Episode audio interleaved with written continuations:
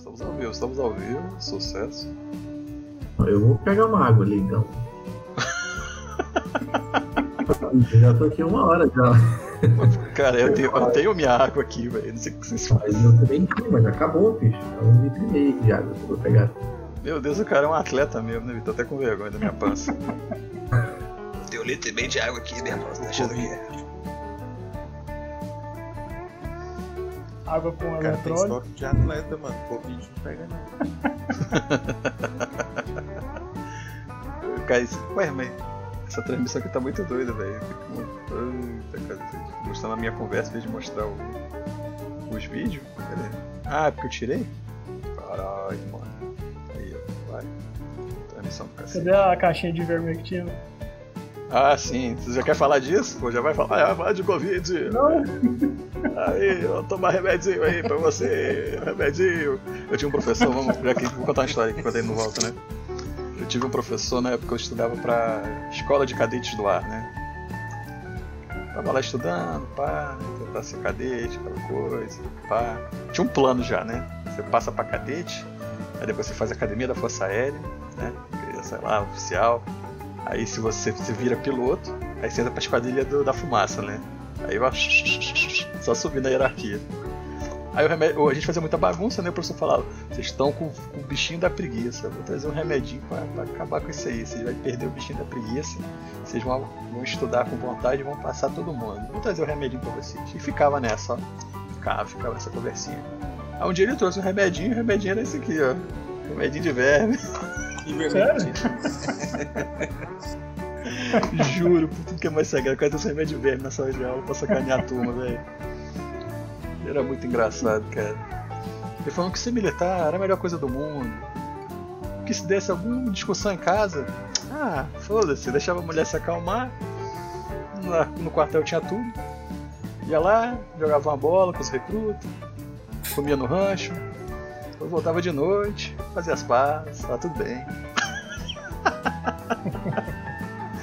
Ai, cara, que maluco fanfarrão, cara. Deixa eu botar, deixa eu botar o, minha segunda tela aqui pra acompanhar a live, né? Vai, que- vai que temos alguns os amigos da tela aqui, né? Cadê, cadê? A gente tem que fazer inscrito pra rolar um superchat. Pois é. Tem que ter mil. Tem que ter mil seguidores lá primeiro. A gente migra pra lá quando tiver mil. Mas pra ter mil a gente tem que fazer o trem lá, não? Tem que ter um perfil primeiro, né? Na verdade a gente tem, cara. Vai lá, Piquinho consegue. Acho que vocês estão por fora do que tá acontecendo aí. Tem perfil toda rede Você, você já postou o podcast lá? Eu não. Mas você mandou Mas- o link pra gente já? É verdade, não mandei. Mas se você entrar no perfil do podcast, tem todas as redes sociais. Estamos ao vivo na Twitch, né? Pra quem quiser comentar, quem não quiser, só assistir. Estamos aqui ao vivo, sucesso. Né? E quando acabar a conversa, estaremos no Spotify. E, se tudo der certo, né? Também no YouTube. Quem quiser ver nosso, nosso belo sorriso, nossa bela face, né? Alberto Modelo e o Galã e o Ulisses Racional. O Eduardo, né, que é o verdadeiro galã aqui, não, não mostra a cara, né? O cachorro. Falaremos mal dele enquanto ele não, não Nossa, volta. ele. O É Edu- pra não o ofuscar ninguém. Eu vi, eu vi só falando cachorro, hein, cara. A, a- a- a ofensa O todo mundo Eduardo. ouve, né? A ofensa todo mundo ouve. O Eduardo, ele é o nosso Lombardi. Exatamente. Dá um sombra. Muito bom, muito bom. Gostei disso aí. É o Sombra. O Sombra. Ok, Ratinho, ok, Ratinho. Temos um comunista na plateia. De hora em hora, o SBT informa o resultado parcial da telecena: 01, 02 e 57. Ah. Primeiro tosqueiro, velho. Puta que pariu. E aí, estão preparados? Estão separados, vamos começar a pauta. Só vou dar um host aqui Não, no meio do canal. Tá esperando só você voltar. Sucesso, estamos conversando muito bem. Aquela beleza. Já falei aqui em todas as redes que nós estamos, né? Estamos no todas as redes de podcast. Estamos no Instagram, no YouTube, no Twitter, no Facebook. Né? Apesar do É, Facebook estar pedindo para fechar. Né? Estamos no Parley, né? Não dá pra fazer perfil de, de empresa no Parley, dá? Vocês sabem o que, que eu penso do Facebook? Né?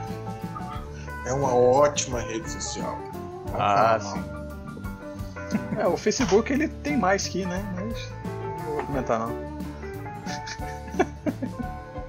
o problema é acho que o Mar- Mark Zuckerberg ele cresceu o olho em muitas coisas e deixou passar outras que não precisavam. Aí tá essa polêmica agora. Ai, ai, vamos, olhar a pauta aqui, né? Vamos, vamos, vamos ao assunto, ao giro de notícias aqui do, do, do Goiás, né? Assim fala, do Goiás pro mundo. É sucesso. Ô, Beto, eu acho que você colocou pouca pauta de Goiás, cara. Aliás, quanto mais. Cara, quanto- é o que tinha, né? Que isso, Beto? Ô, Ulisses, tem que ajudar nós, pô. Você que é o jornalista aí. Mas ele é o, o Paperboy, você lembra daquele aqui do Mega Drive? Caralho, aí, esse aí é antigas. Nossa, eu adorava. Era bom, era legal, era legal mesmo. Eu tinha, eu, tinha ele, eu tinha ele no Master System. Nossa, aí é. Aí é roots. Esse jogo Paperboy. Bom, Vamos falar do que, do que é importante, né? Do que é interessante, do que todo mundo fala. Estamos quase a, a rede bobo, né? Vamos falar de Covid, porra. Qual que é a novidade do Covid aí? Perguntando como é que é? Ué, mas na, primeira pauta não é Covid? braba. Ah, vai ter muita coisa aí, ó. Covid, Bolsonaro é contaminado, um estudo com 53 é, mostra que o Covid, a, a utilização da hidroxicloroquina tem uma eficácia, em 53 estudos já provou. A Argentina e a Sérvia tá no teste, outro lockdown, outro lockdown. Um louco aí de um, de um senador, Paulo Rego aí, podia ser Rego mesmo, ele colocou um projeto de lei dentro e depois ele, depois ele voltou atrás. Ulisses, muda seu áudio aí, Ulisses, muda seu áudio aí. Tá saindo eco aí em você. Desculpa, Eduardo. Não, é. Pois é, cara. É... Você quer que eu fale aqui agora, sim? Ué, mas você já começou? Você quer que eu faça o quê? Não, mas. Segue o barco, velho, segue o barco. A primeira pauta é É Covid ele mesmo. não entendeu que tá valendo, cara. Você tá gravando aí que ele foi beber água. ah, é? Não, mas já está valendo? Moça, eu já fiz até um monólogo aqui. Ah, mas então tá bom. Vamos lá. O de hoje, então, olha só, vamos falar sobre o Covid. É, a como está no Brasil, como está também alguns locais aí, outros países, né, como a Argentina e a Sérvia. Tem também informação sobre a Lava Jato e Sérgio Moro, como chamam de Sérgio Moro. E também a questão do aborto adulto é aprovado na, na Câmara. Temos notícias internacional também do Black Lives Matter, notícia muito polêmica aí de- da, da morte de uma criança de 8 anos. E também informações sobre a China, né, o que está lá, Hong, é isso aí. Esse é um breve resumo do que vamos falar hoje. Então, pessoal, vamos começar pelo o mais atual, né? Que o pessoal mais tem se importado ultimamente, que é a questão do Covid. Nós tivemos uma notícia essa semana de que nosso querido, ou não tão querido para alguns, ou adorado para outros, nosso presidente Jair Bolsonaro anunciou que foi contaminado com o vírus chinês. E a internet entrou em polvorosa, o mercado caiu, o mercado subiu, virou uma loucura. Mas no final das contas, o presidente falou para todo mundo ficar tranquilo porque ele ia tomar cloroquina. Tomou- fez um vídeo tomando cloroquina e isso gerou outro alvoroço. Mas afinal de contas, o que, vocês acham da, da cloroquina? Olha, é, a cloroquina, hidroxicloroquina e azitromicina, né? A minha opinião sobre elas é o seguinte, é, no comentado aí, é talvez minha opinião. A gente fala que ela não é eficaz para esse tipo de doença. Não é certificada, mas beleza, tranquilo. Porém, existe estudos aí, até um, um relação foi feita de 53 estudos em todo o mundo, confirma a eficácia da cloroquina administrada nos primeiros estágios do Covid-19. Então é, é, é, uma interpretação muito simples, né? Uma, uma analogia muito simples. Você está dentro de um avião, o avião está caindo, e aí? Você tem ali um paraquedas, mas que não foi testado. E não tem o selo de qualidade. O avião está caindo. O que você vai fazer? Ou seja, é, na verdade, não tem tempo de aguardar todos os testes. Eu acho sim que ela é importante. Eu acho que ela tem uma eficácia com base no que os médicos estão falando. Ela funciona nos primeiros dias. Depois, o médico que. Engraçado é o seguinte: o médico que defende hidroxicloroquina e azitromicina, todos eles que eu, pelo menos que eu pude perceber, eles falam que funciona no início. Depois, ela não tem uma eficácia, é muito reduzida a eficácia, mas no início ela é eficaz. E as pessoas que vão contra, eles pegam só uma informação. A cloroquina não é eficaz quando o estado do paciente ele é, é agravado.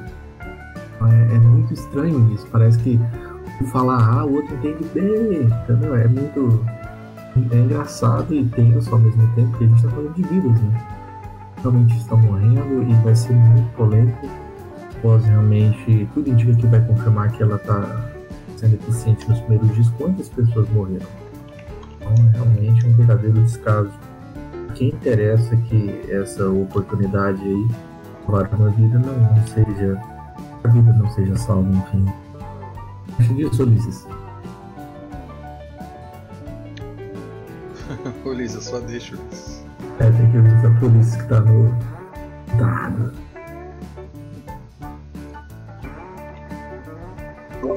Aí, Aí. Foi, foi, foi.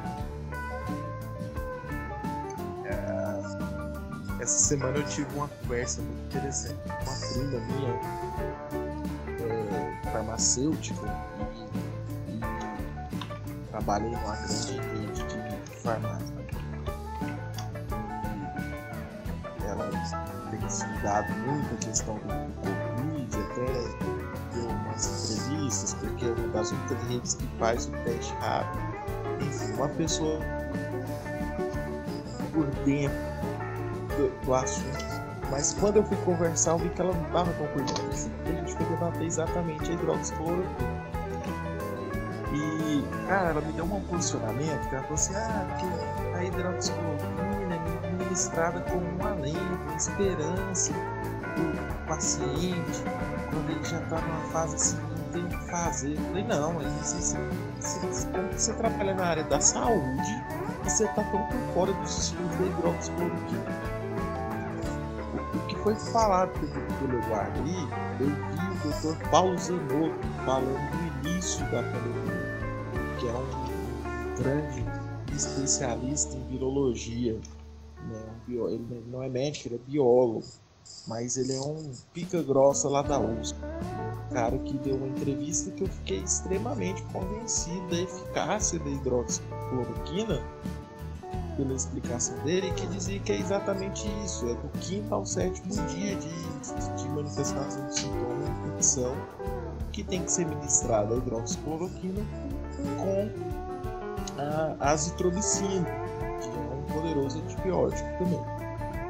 É, outra coisa é, que bateram muito na imprensa da hidroxicloroquina foi o efeito colateral. Ah, causa arritmia em pacientes cardiopatas pode fazer mal, etc. Cara, mas assim, se, se você for pegar assim, a cada 10 pacientes, quantos são cardiopatas? Para fazer uma seleção em quem usar e quem não usar, vai estar tá salvando vida da mesma forma. Está né? reduzindo mortes, vamos dizer. Reduzindo óbito. Então, existem grandes estudos. Agora, é, parece teoria da conspiração. Se a gente qual que é o motivo para tamanho boicote hidroxicloroquina? O negócio era vendido, ele era vendido nas farmácias. Começou a pandemia, subiu da farmácia, agora ele é controlado. Ivermectina você não compra sem receita. Então, qual que é o interesse do Estado, si, quando eu falo Estado, as instituições, em fazer essa regulamentação? Cara, no período de pandemia, estado de emergência, a lei de licitação vai por água abaixo. E aí se movimenta milhões. Então, quanto mais drástico tiver o cenário, melhor é para o cenário político, porque afinal de contas o Estado tem que dar a solução. O Estado tem que salvar as vidas, o Estado tem que prover. Então, eu acredito assim, que é uma idiotice negar a, a, a hidroxicloroquina. Tem por que não usar, não ministrar. A Preventina, no início da, da, da pandemia, é, usar o, o protocolo, o chamado famigerado protocolo, reduziu 60% a ocupação hospitais particulares, inclusive é, atendimento é, hospitais particulares que iniciam o protocolo com hidroxicloroquina e azitromicina é, não tem uma taxa de ocupação de leitos de UTI tão alta quanto a do SUS. Então, assim, é, é uma negação, da mesma forma que eles falam que estão negando a ciência, porque não tem uma chancela de uma universidade lá, um estudo científico que durou 10 anos para provar eficácia, falar que é ineficaz. Eu, na verdade, acho que isso é um grande atentado de todas as formas aí vida num momento tão difícil. Eu acredito na hidroxicloroquina, eu realmente acredito. Eu, tô- eu estou convencido. Não teve uma pessoa para quem eu perguntei que estava negando, ah, não tem eficácia, não tem estudo é, duplo randomizado, é, não tem é, revisão dos pares, não tem essas coisas. Eu perguntei para a pessoa o seguinte: tá, beleza, tem nada disso, mas não tem nenhum remédio. Se você precisar de um tratamento, você vai tomar ou não? Ninguém soube me responder essa pergunta. Essa é a questão. O problema é que essas mesmas pessoas elas estão querendo impedir o pobre, porque o rico tem plano de saúde. Eu tenho plano de saúde, se eu tivesse problema, eu vou conseguir tomar a medicação. Agora o problema é o SUS não está fornecendo essa medicação. A gente tem visto várias ações aí do Ministério Público, inclusive entrou contra o estado de Goiás, porque não está sendo, não tá chegando medicamento aqui na rede. né? Então, esse, esse é o grande dilema. A pessoa que não tem condições de ter um plano de saúde, ela não está tendo acesso a tratamento nenhum. Eles estão mandando ela para casa até ela ficar no estado grave. Depois que ela fica no estado grave, eles veem se vão ter uma, uma UTI para ela esperar tentar melhorar. Então, é, é, quem não está tomando a hidroxicloroquina? A gente tinha que ter, ter essa, essa pesquisa também para saber. Porque eu suponho que os ricos estejam tomando. Os ricos estão tomando até ivermectina de forma profilática, né? muito, muito antes de, de ter qualquer sintoma. Então, isso é um problema. E a mídia tem contribuído. Né? Mais uma vez aqui a gente vai criticar a mídia, mas a mídia tem contribuído para essa, essa ideia. Porque o Bolsonaro faz um vídeo é, tomando cloroquina, aí a Folha publica assim: é, esse vídeo tem cenas que não são autorizadas por autoridades de saúde. Que, que tipo de, de, de, informação é essa? E, e eles e omitem todos os estudos que já foram feitos, né? omitem tudo isso que a gente está conversando, só para causar uma, uma reação negativa à pessoa do Bolsonaro. É o mesmo que está sendo feito nos Estados Unidos com o Trump. Mas você pesquisa 5 minutos na internet, você consegue descobrir que não é bem assim. Então, isso é um problema. E a população está tá identificando esse problema cada vez mais. Né? Tanto que não está sendo aceito mais as medidas de isolamento social, as medidas de lockdown. A gente está tendo protestos aí na Argentina, protestos na Sérvia. Né? Aqui no Brasil, aqui em Goiás, a gente já teve vários protestos também, já teve carreatas para abrir o comércio. As pessoas estão vendo que não está sustentável essa situação. até comentar um ponto importante aqui também, o, o Beto, questão do que já aconteceu e onde já foi testada essa medicação. Fiz uma, uma pequena busca aqui, quem estiver escutando pesquisar também facilmente.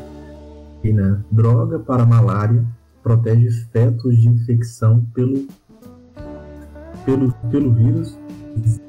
É uma matéria que foi postada aí no, no R7 e é uma informação justamente assim, ó. Descobrimos que hidroxicloroquina, droga para a malária, e com eficiência a transmissão viral para o feto. Essa droga já é utilizada em mulheres grávidas para tratar a, mal a malária. Sugerimos que seja feita uma avaliação em primeiro em primatas e em mulheres para reduzir o risco de infecção por zika dos fetos em desenvolvimento. O que eu quero dizer com essa matéria é o seguinte: pai, quem de vocês é pai aí, acho que só o Ulisses, né? Mas, é, a questão que eu tenho de conhecimento é: mulher grávida, ela tem que evitar uma série de medicamentos, tem que fazer uma série de processos, justamente para evitar o quê? Um, um problema com o feto. A medicação dessa era administrada pelos gestantes, não é uma medicação como eles estão tentando colocar agora. Eles estão colocando ela agora como um verdadeiro demônio, como remédio para quem deseja. Olha lá, né? Cometer um suicídio porque ó, problema, problemas cardíacos, uma série de problemas. E não é assim. O Beto falou, era uma medicação que era administrada sem receita, era administrada e assim, os efeitos colaterais toda a medicação tem, eu sei disso. Mas mulher grávida tomava essa medicação e era mais ou menos a situação de agora. O que, é que a mulher grávida tomava? Existia estudo, existia o que comprovava? Não, mas é um feto que tem um prazo para nascer. Tem um período de gestação. O que você vai? Não, pera, vamos aguardar, vamos fazer todos os testes com a medicação para ver. Não dá prazo. O que está acontecendo agora? Não dá prazo de fazer todos os testes. Tem um grupo de médicos que está fazendo teste, utilizando essa medicação, está tendo resultado, as pessoas não estão agravando o estado de saúde, está tendo uma recuperação Poxa, pessoal, que utilizar essa medicação. Então é algo muito grave realmente que está acontecendo. A quem interessa que, que realmente as pessoas fiquem em um estado ruim, que realmente ocorra a morte, é algo a ser questionado. Acho disso. Edson. Então, cara, é... o grande problema da, da disloquina é essa questão dela funcionar só no começo. Porque se ela fosse uma questão de um remédio, esquema foi o Tamiflu, né? Que não, é, que não era um remédio para combater a, H1N1, né? Mas acabou virando o remédio da vez para ela, né? Que é o que me faz pensar, tipo, se é que se, se essa ivermectina funciona mesmo, né? Cloroquina, assim, eu tenho minhas dúvidas porque ela funciona no começo, né? Ivermectina, os caras estão falando que né, aumenta a imunidade, né? Tá com vermífugo, mas mediante o estado do eu também não sei o que. o que esperar disso, saca? E a questão, tipo assim, tem remédio? Usa, cara. Que igual, vai questionar esses remédios, né? Hora do vamos ver, vai usar o que? Né? Pelo menos assim, até que me prove o contrário, cloroquina funciona no começo, a ivermectina aparentemente ajuda, e agora tem esse remedicir aí, que é o remédio de ebola, que parece que ele tem 60% de, de funcionamento aí para você tratar a Covid. O porcento já marca a metade, né?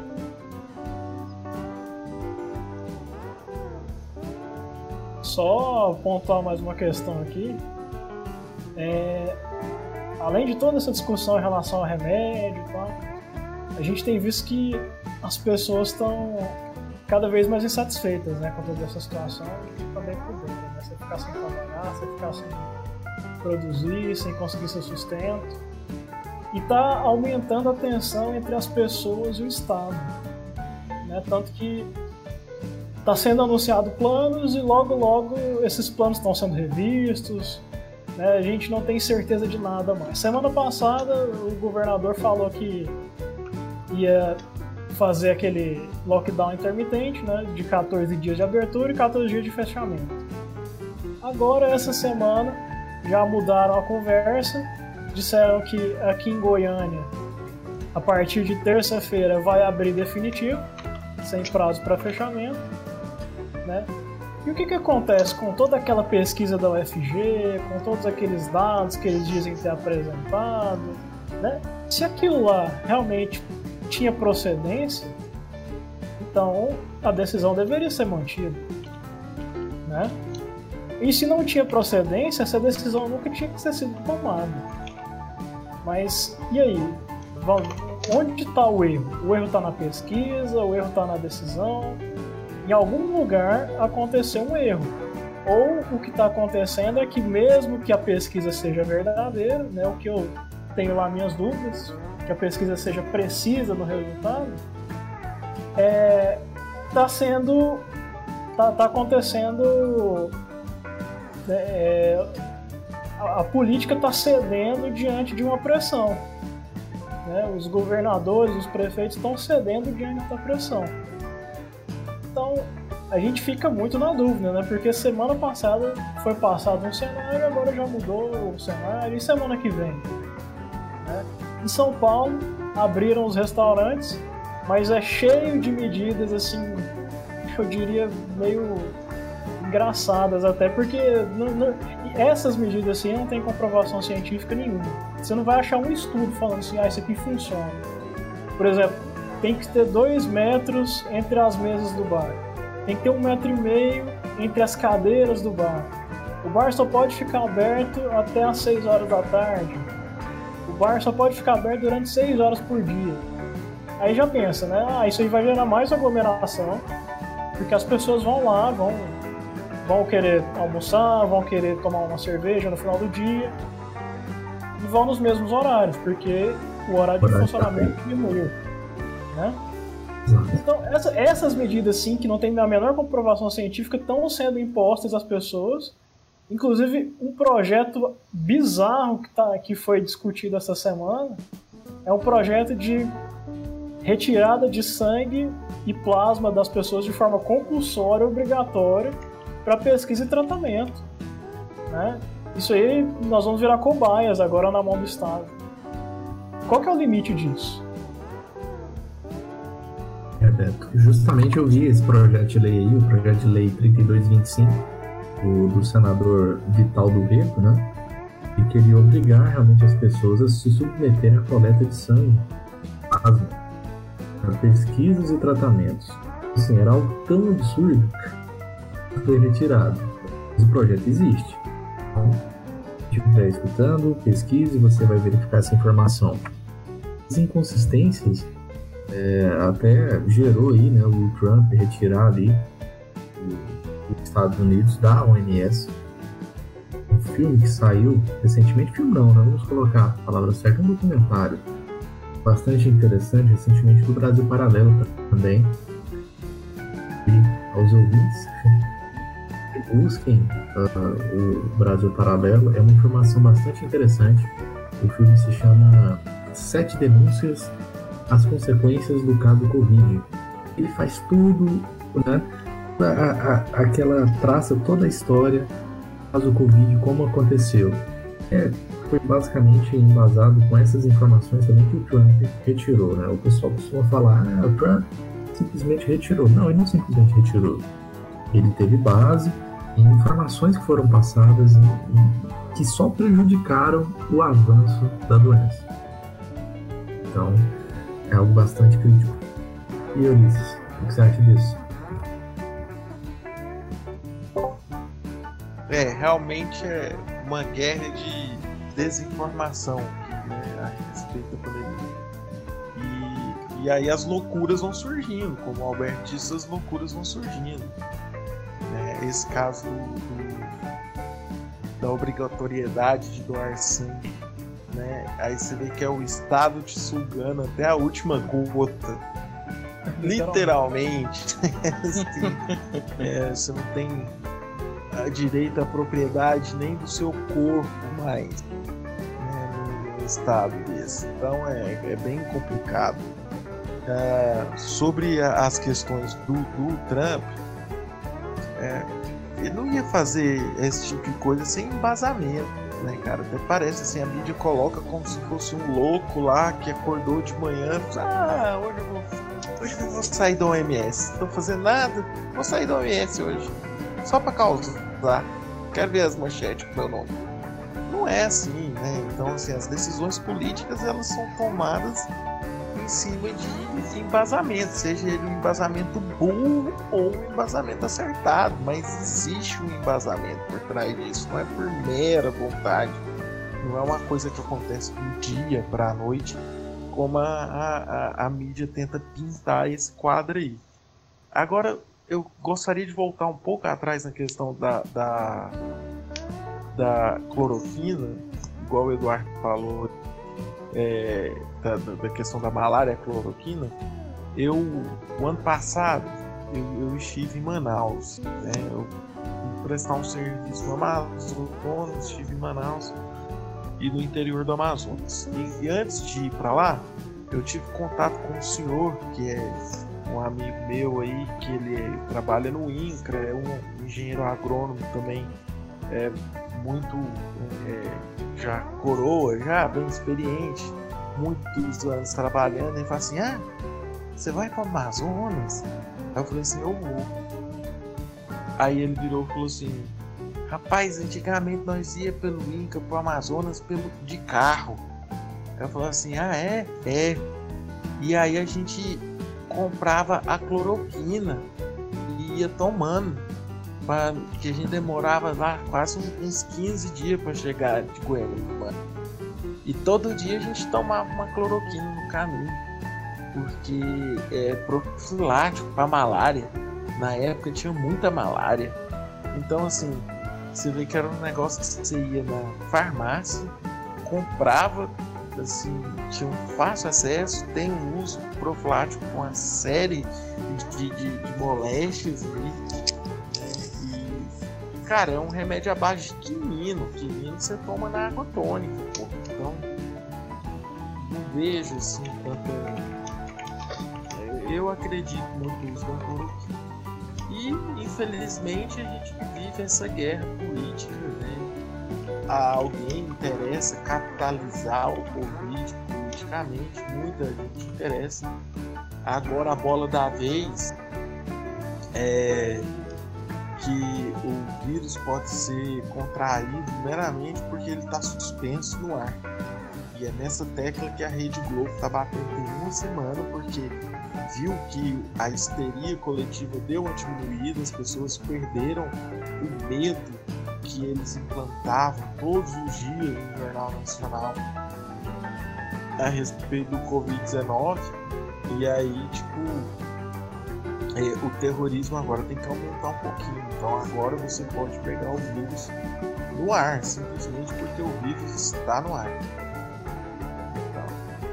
A guerra política existe, é cultural, tem que ter filtro, tem que filtrar as informações. Se pega pelo ar, então é uma gripe, né? Pode ser a gripezinha. É a gripe, né? Uma gripe com esteroides, mas é. Tipo assim, o problema não é pegar pelo ar ou não pegar. A questão que eu fico preocupado, na real, é uma coisa séria, que isso aí não se fala. Ou que se fala, se fala pouco. É esse vírus sofreu mutação e sobre o caso de reinfecção, né? Que teve, eu sei de um caso só que eu li por aí de reinfecção, aqui no Brasil pelo menos. Né? Aí eu não sei se é o vírus que dá conta de, de reinfectar ou se a pessoa estava com imunidade baixa. No caso, a notícia era de um profissional da saúde, né? Os profissionais da saúde estão na linha de frente, né? Dessa guerra contra o inimigo invisível. É, a notícia de reinfecção que eu tenho, sim, é que é possível, é possível uma pessoa ser reinfectada, mas ela tem um prazo, assim, tipo, ah, eu sarei da Covid hoje, o mês que vem eu já tô ruim de novo Uhum. Pode acontecer, mas o prazo é um pouco maior, digamos assim, e também depende da questão da imunidade. Por isso que os médicos estão é, receitando bastante vitaminas, os polivitamínicos é, com dosagem de zinco maior e estão receitando aí também a, a vitamina D, principalmente, magnésio, então todos esses, esses minerais que mantêm o corpo aí é, não é que ele é mais vai curar a Covid-19, não, mas vai dar uma resistência maior do corpo, manter uma imunidade maior. E a ivermectina, associada à ivermectina. Então, é, acho que pode sim ter a mutação genética, mas eu acredito que os estudos das vacinas eu estava vendo que estão bem adiantados, assim, principalmente aquele laboratório é, de Oxford, né, que está com a parceria aí com, com o Brasil, e tem um laboratório chinês também, que aí eu já fico com medo, né? Tomar vacina chinesa já com medo, né? Preconceito não. Vacina comunista. É? Não dá não. Isso é coisa de comunista. Bora! Você vai tomar Mas, essa assim, vacina aí e já sabe, né? Vai sair progressista. Eu- eu- mas a gente não sabe assim, é, né, com- o que confiar, né? Mas assim, é, pelo que eu vi, como funciona a, a vacina, eu andei lendo, vendo algumas informações a respeito, ela ajuda a diminuir lá a, a base proteica da proteína que se liga à célula humana.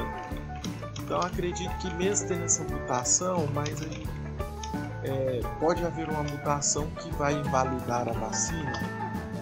Essa é a questão. Eu acredito que não. Então eu estou muito confiante, até mesmo para manter o otimismo. E se Deus quiser, até o final do ano, relação à vacina. Ah, trazer uma, uma informação importante também é, sobre a informação que a gente passa aí, que a grande imprensa às vezes ela desinforma muito e até pro- propagar que agora o vírus está no ar, está no ar, né? Uma, uma pesquisa da, da CNP, agora recente, né? pesquisa saiu mais ou menos ali em maio. Ela fala sobre o grau de confiança nas informações divulgadas pela imprensa sobre a pandemia de Covid. E como que ficou? Mais de 70% dos brasileiros não confiam na imprensa. É o que aponta essa pesquisa. Então, realmente é um número que é uma pesquisa que saiu em plena pandemia, né, já estava tendo essas ações, a, grande imprensa aí bombando informações o tempo todo, e as pessoas não estão acreditando. Porque justamente eu, eu acho que esse foi o problema o Fique em Casa acabou acontecendo o quê? Fique em casa, mas o modelo China.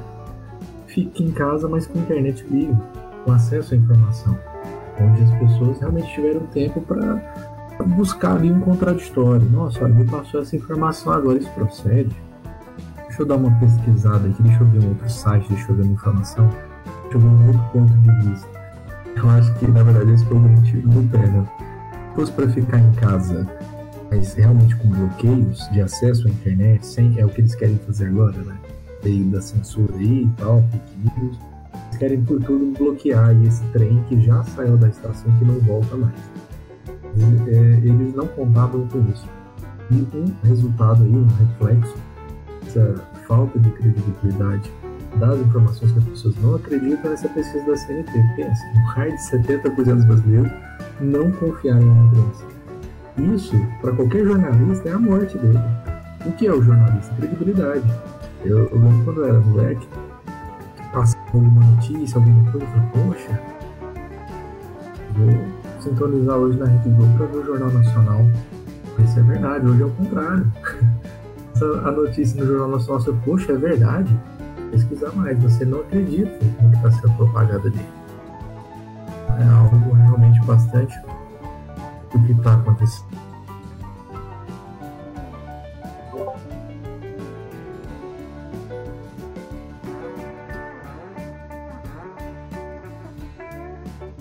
Vamos aí pra próxima pauta? É, eu acho que de Covid tá bom, né? Senão a gente vai acabar falando da PL de novo, da, da censura. Chama ela aí pra nós. Ah. É Lava Jato e Sérgio Moro. O assunto. O próximo assunto aqui. Então, né, pessoal? A Lava Jato foi uma operação que mudou os rumos do país, né, desde 2014.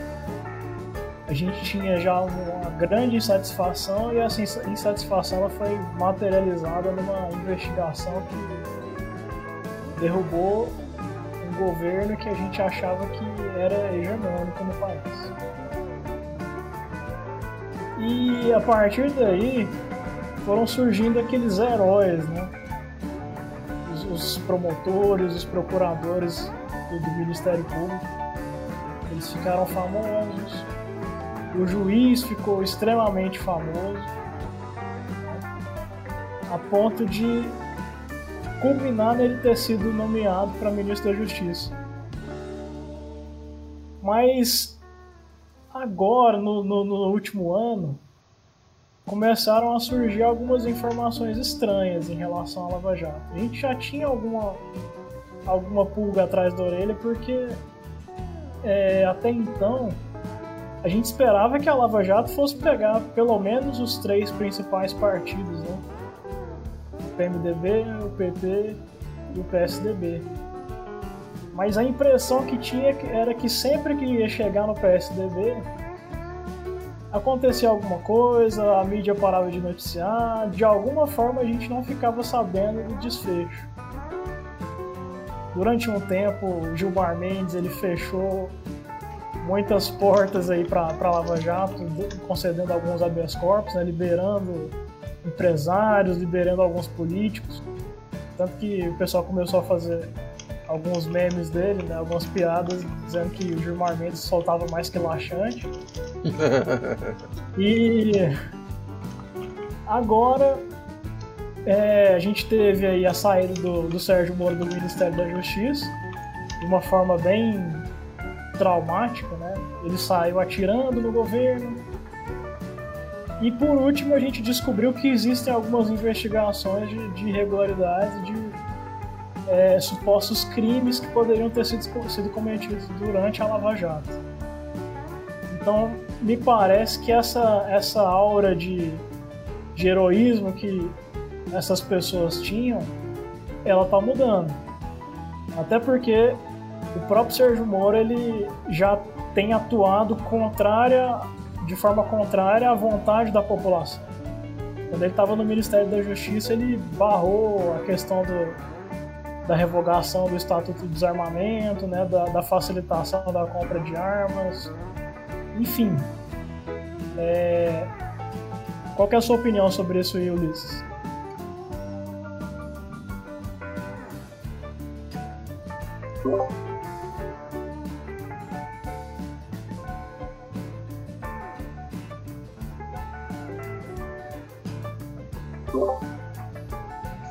Agora, agora foi. Então, eu acho essa situação do Sérgio Moro é, é o que a gente fala lá na roça, que é o ruim bom. Bom ruim. Porque assim,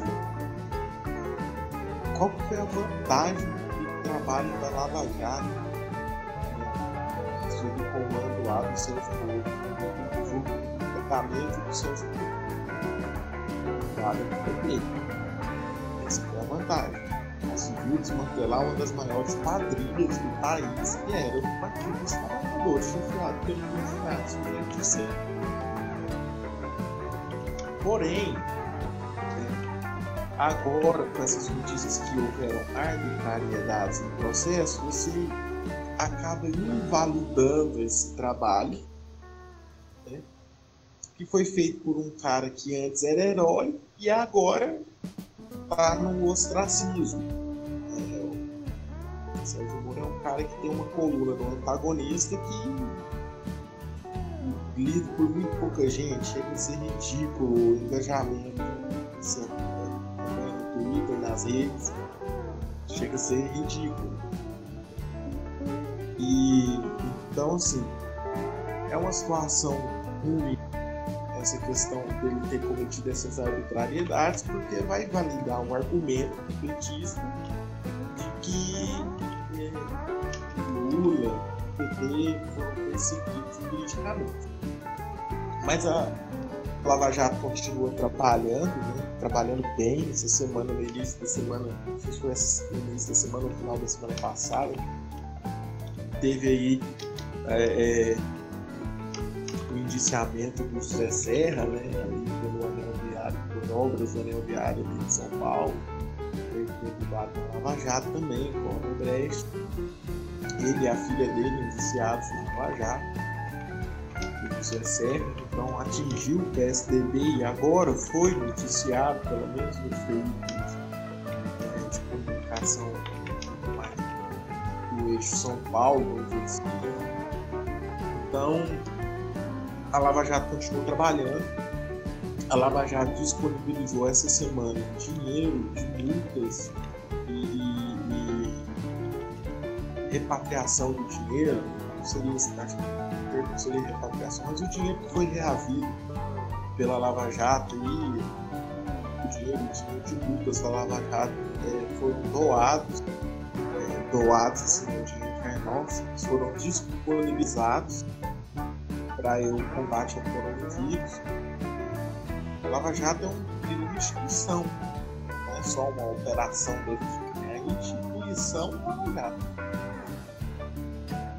Seres é, positivíssimos do Brasil, tá? os rigores lei. Eu acho que deve continuar. Acho que Sérgio Moro caiu no ostracismo, toda mostrou-se é, é, o que realmente era acusado. Eu, particularmente, fui fã do Sérgio Moro no período, para achar que correr esse cara do culhão, está enfrentando o Estado Na verdade, ele queria estar dentro do Estado de outra forma. É um estatista, é um estadista, estatista, burocrata, tecnocrata. Atrapalhou aí o sonho de viver uma segunda emenda nos Estados Unidos no nosso país, que era de poder ter o direito de portar legalmente né? garantir o direito legalmente da pessoa. Um cara que ajudou e atrapalhou. Então ele é um que é no Goiás, que a gente fala que no Goiás ele é o bom. Foi bom, mas é ruim. Eu acho que é por isso. Bom, pessoal, é, sobre o, o, o Sérgio Moro tem uma questão muito importante, porque na verdade a sensação que eu tive é uma grande carência de heróis. E eu também admirava bastante ele. E após tudo isso que aconteceu, parei para analisar, entender a situação. Na verdade, o que ele fez, né? Na verdade, ele exerceu, ele executou o trabalho. Ele fez o trabalho dele.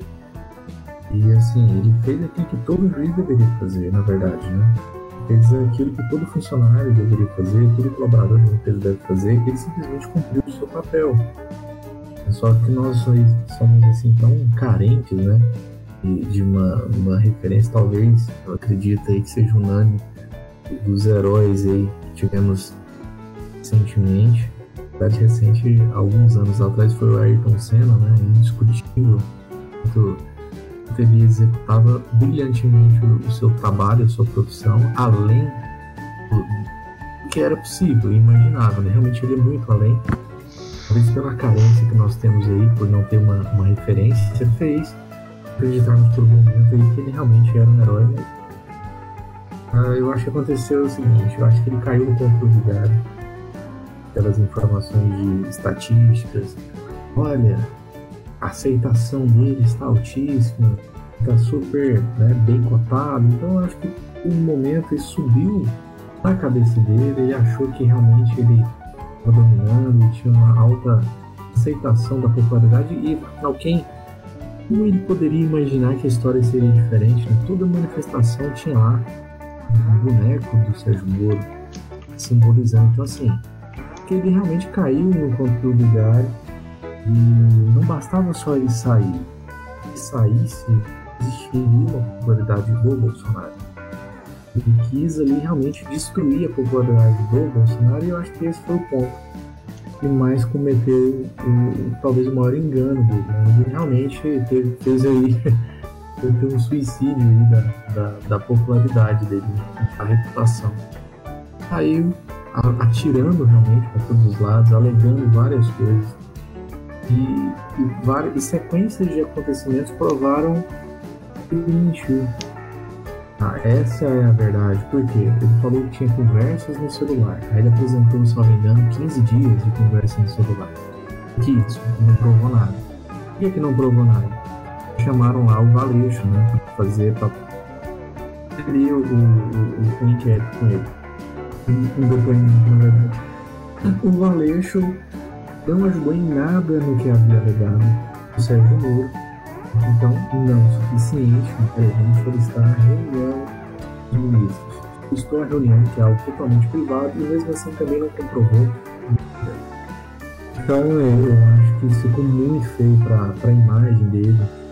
E, na verdade, o brasileiro ele tolera muitas coisas, menos a, a trairagem. E, e, e, isso foi o que ele passou, que ele representou para muitas pessoas.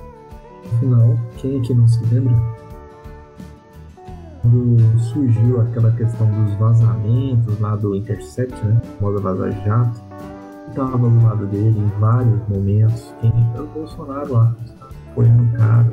Ou seja, eu não vou me envolver com o Sérgio porque o nome dele está sendo envolvido aqui nesse escândalo de vazamento de mensagem. O Bolsonaro estava lá abraçando ele em eventos, ou seja, tá comigo aqui, meu companheiro de guerra, que é o meu parceiro. Primeira oportunidade que teve, né? Então assim, acho que agora é um caminho sem volta mesmo. A rejeição dele tá muito alta. E contornar isso aí, as pessoas não vão esquecer disso facilmente. Tem a dizer sobre isso, Edson? Olha só, eu acho que ele foi moleque, tá certo? Foi um garoto sem vergonha. Cara, na real, o- não sei qual é o interesse escuso que tem ali nessa parceria dos dois. Aí, né, o que, que ele discordou, que, o que, que ele realmente não foi atendido, tá ligado? É tudo muito, muito obscuro, tanto os dois estarem juntos, apesar de ser conveniente, e a separação, né? Porque a gente não, não, não vê tipo, nele tomar uma posição de rival, tipo assim, ah, porque o presidente e quem apoia ele tá errado, tipo isso, sabe? É tudo muito é, velado, né, cara? Sabe qual é? Tipo, o cara não toma nenhuma posição de, de alguma coisa. Até a possível candidatura à presidência dele é toda especulação, tá ligado? Se é que vai ter isso mesmo, se é que ele só queria um, um cargo em algum lugar, né? Entendeu? E tipo, precisava soltar o- o- Cara, é, é tudo muito rápido, né, cara? Isso que ficou muito queimação, mesmo ele estando certo ou não. Tipo, rolou as treta, né, na semana. Sexta de manhã ele sai, sexta à noite já tá vazado os áudios pra Globo. Falei, vai, velho. Então tá, né? Quer tacar fogo no parquinho? Taca, vamos ver o que que vai dar isso aí. Né? E todo mundo esperando que naquela pegada de juiz Falcone, né? Pai e tal, que ia botar pra conferir, que ia ter um bagulho ali que ia quebrar tudo, né? Que ia botar abaixo. Aí deu no que deu, né? Deu nada, né? A verdade é essa, deu nada. E isso que foi incrível, pô. Acho que, ele incrível. que- acho que queimou cartucho toa, tá ligado? É, a gente não tá falando de um qualquer, a gente tá falando de um juiz. Alguém que trabalha, que entende o que é uma prova. Não entra na minha cabeça. Realmente foi um truque, foi um blefe assim que combinou. Só para comentar aqui a postura do, do Sérgio Moro especificamente quando ele esteve no governo, ele deu uma entrevista essa semana que ficou muito claro assim qual era a posição dele de fato, né? porque quando ele entrou no governo ele sabia muito bem quais eram as pautas que tinham ele- eleito Bolsonaro e que ele deveria, pelo menos, se, se alinhar com aquelas pautas para entrar dentro do projeto. Mas me parece que não foi isso que aconteceu. Porque essa semana ele disse que deveria ter se insurgido mais contra a política armamentista do Bolsonaro.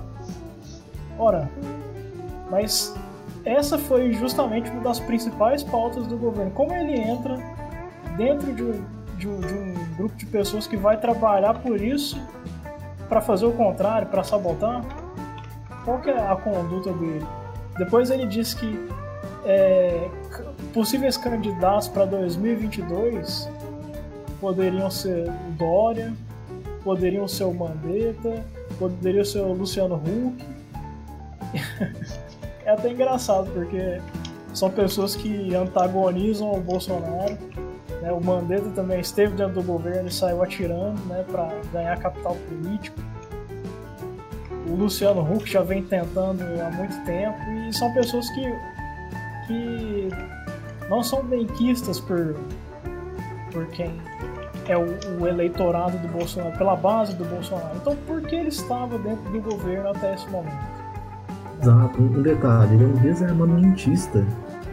Exatamente. Como, cara? Eu acho que ele só almejou o cargo e esqueceu de ver que ele estava entrando, você falou, na política. Qual era o projeto, qual era o projeto daquele candidato que ganhou, qual era a pauta dele. É que como que ele entra nisso? Então, não deveria ter entrado, na verdade, deveria ter recusado. Você pode completar aí. Agora, o que, o que ele falou que, que me deixou mais impressionado foi em relação ao PT. Ele disse que o PT deve reconhecer os erros do passado para que tenha uma segunda chance no país. Que erros do passado que o PT pode reconhecer que vão reparar o que, o que, foi feito? O PT roubou bilhões. O PT fez alianças com partidos estrangeiros. O PT tinha que ser extinto imediatamente. O PT, o PT é uma organização criminosa, não é um partido político. Não é mais um dos partidos políticos. A gente sabe muito bem o que, que o PT é. Ele é uma organização criminosa, é ligado ao narcotráfico, é ligado a, partidos estrangeiros, o que é claramente, é, é cabalmente proibido na legislação eleitoral brasileira as Farc lá no de São Paulo com o PT. Sim, é ligado a grupos terroristas também, as Farc. Inclusive, existem até informações que o PT tem ligação até com o Hamas e com o Hezbollah.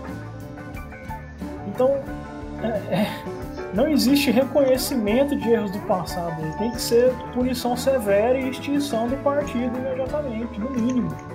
É o mínimo que se pode fazer em relação ao PT. Eles não têm, não têm segunda chance. E um outro detalhe, né? Além, isso é muito grave, né? Além deles não reconhecerem, é, realmente eles não reconhecem. Isso não aconteceu aqui, não teve. Talvez a solução para o PT é algo que não vai acontecer.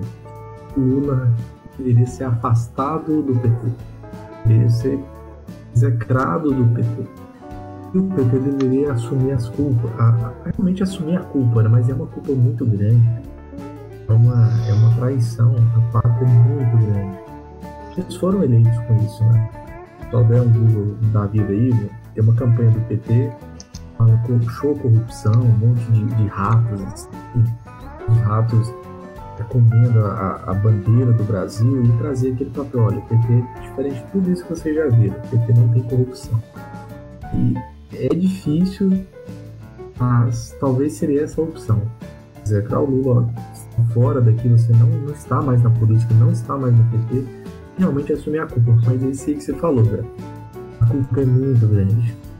Isso que foi mostrado, que ele foi condenado até, é só o tinha lido problema realmente que, que existe.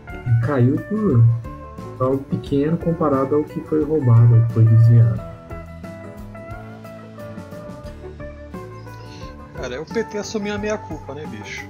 Tá Assim, fazer aquele teatro todo, igual foi na última eleição, entendeu? Tipo, até a própria Dilma, se no segundo mandato dela tivesse desvinculado ao PT, que é uma coisa impossível de acontecer, né? Ela tinha se livrado de várias, né? Mas infelizmente a megalomania do, dos caras é maior do que, seja, que tudo, né? A sede de poder. Eles podiam ter tentado quebrar a roda, tá ligado? Né? meio que todo mundo meio que esperava isso, já que eles, entre aspas, eram os baderneiros, os diferentões, né? É. Sabe? Tipo assim, era a classe operária, né? Os, os estudantes de DCE, tudo velho, né? Mas tem, tinha esse estereótipo. E era tipo do, toda a narrativa do, da oposição de, de esquerda mesmo, né? Independente se, se é comunista ou não é, né? Mas eles tinham, tinham essa, essa narrativa e essa gota de esperança no coração de quem votou nele, né? Que é uma gota que nem é tipo Inception, né? A galera que, que bebeu dessa água aí, aí a maioria ainda tá com essa esperança que volta, né? Mas é, é bem nessa pegada, tipo assim, como é que é? Você não vai sangrar o deus da sua religião, entendeu? Então, tipo assim, dificilmente esse cara vai tirar o Lula. Não é nem o eles tirarem o Lula do par, é o Lula tomar um, um chá de bom senso, né? Igual, teve o, Ciro lá tentou fazer uma frente lá, né? De chamar a galera pra fazer um, um anti-bolsonarismo, né? O Lula cagou pra ele. O FHC deu a melhor declaração. O Lula tem que entender que eu, no caso do Fernando Cardoso, ele e outros políticos já tivemos a nossa vez, nosso tempo já passou. Não adianta insistir. Sabe? E provavelmente seria a coisa mais sensata ele ter um sucessor, tá ligado? Né? Porque mal ou bem, a, Dilma conseguiu se eleger, mas ela não deixou um, um legado né, bem, bem quisto para o partido e para as pessoas, né? Independente do que ela fez de bom ou não no governo, sabe? Porque tem muito disso. O, o- o cidadão, né? O cidadão ele viveu a coisa macro, né?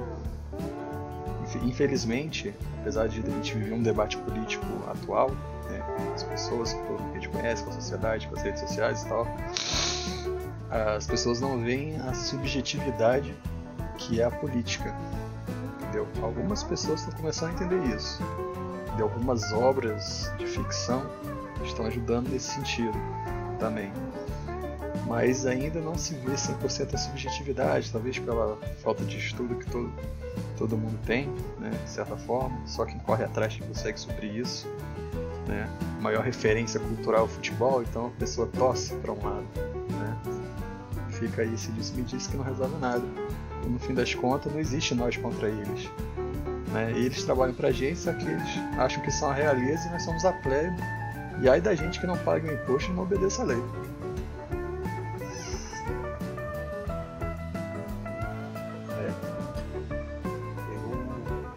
uma opinião. Eu acho vacilou. É um vacilão, velho. Que, Vacilou Morricildo. certo? pô, não, por- porque assim. é, Brincadeira, certo, mas ninguém. Então, uns dois, uns dois anos atrás, eu li, foi um dos ataques feitos ao Sérgio Moro quando ele estava na frente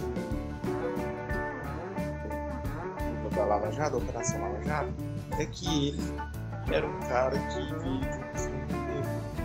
do Paraná, que o pai dele era um cacique antigão do PSDB do Paraná. E aí tem aquela foto que ele tá trocando risada com a Aécio e tal, que também foi um ataque feito a ele. E aí você vê esse alinhamento dele com Dória, né? Dória, assim, candidato. Luciano Huck, que também já tem aí história, graças ao PSDB, que tenta mamar no saco do Dória. Então, eu acho assim, o- aí ele, além de atrapalhar todas as pautas para ele foi convidado a compor ali, ele sai atirando e ele solta essa do PT, que é indiscutível. Eu acho que é um assunto até muito batido. A população sabe o que é o PT. Hoje vai ver defendendo o PT, é, é professor de escola pública, ex-integrante de sindicato, e essa importância política. Mas o novo eleitorado mesmo, não tem essa força, né? não tem mais essa força de doutrinação. Precisa da internet também. O molecada está cada vez mais acesso à informação, fica ali escutando ladainha de professor é, é, doutrinador dentro de sala de aula. Então, é, ruim para ele, caiu no ostracismo, né? o PT não tem que rever nada, não, o PT tem que ser extinto mesmo, qual é. E ele ainda ele cogitar a participação do PT num pleito é, eleitoral dessa forma, é ele, é ele contra as próprias sentenças dele, que ele cita que o PT é mais do que parte de uma, organização criminosa.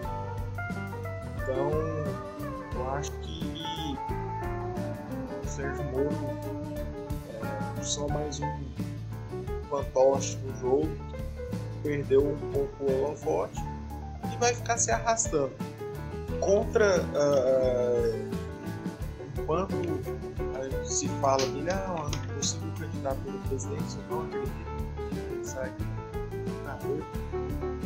E aí sim ele tem uma chance de ser eleito e vai fazer o que ele faz de melhor, que é ser um tecnocrata da legislatura.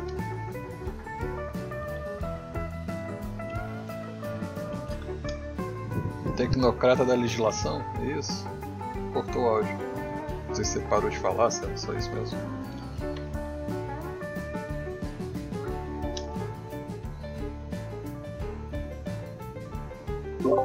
Exato. É, finalizei. Ah, beleza. Você finalizou de uma vez, achei que tinha cortado o áudio. É, mais alguma consideração, pessoal? Vamos para a próxima pauta?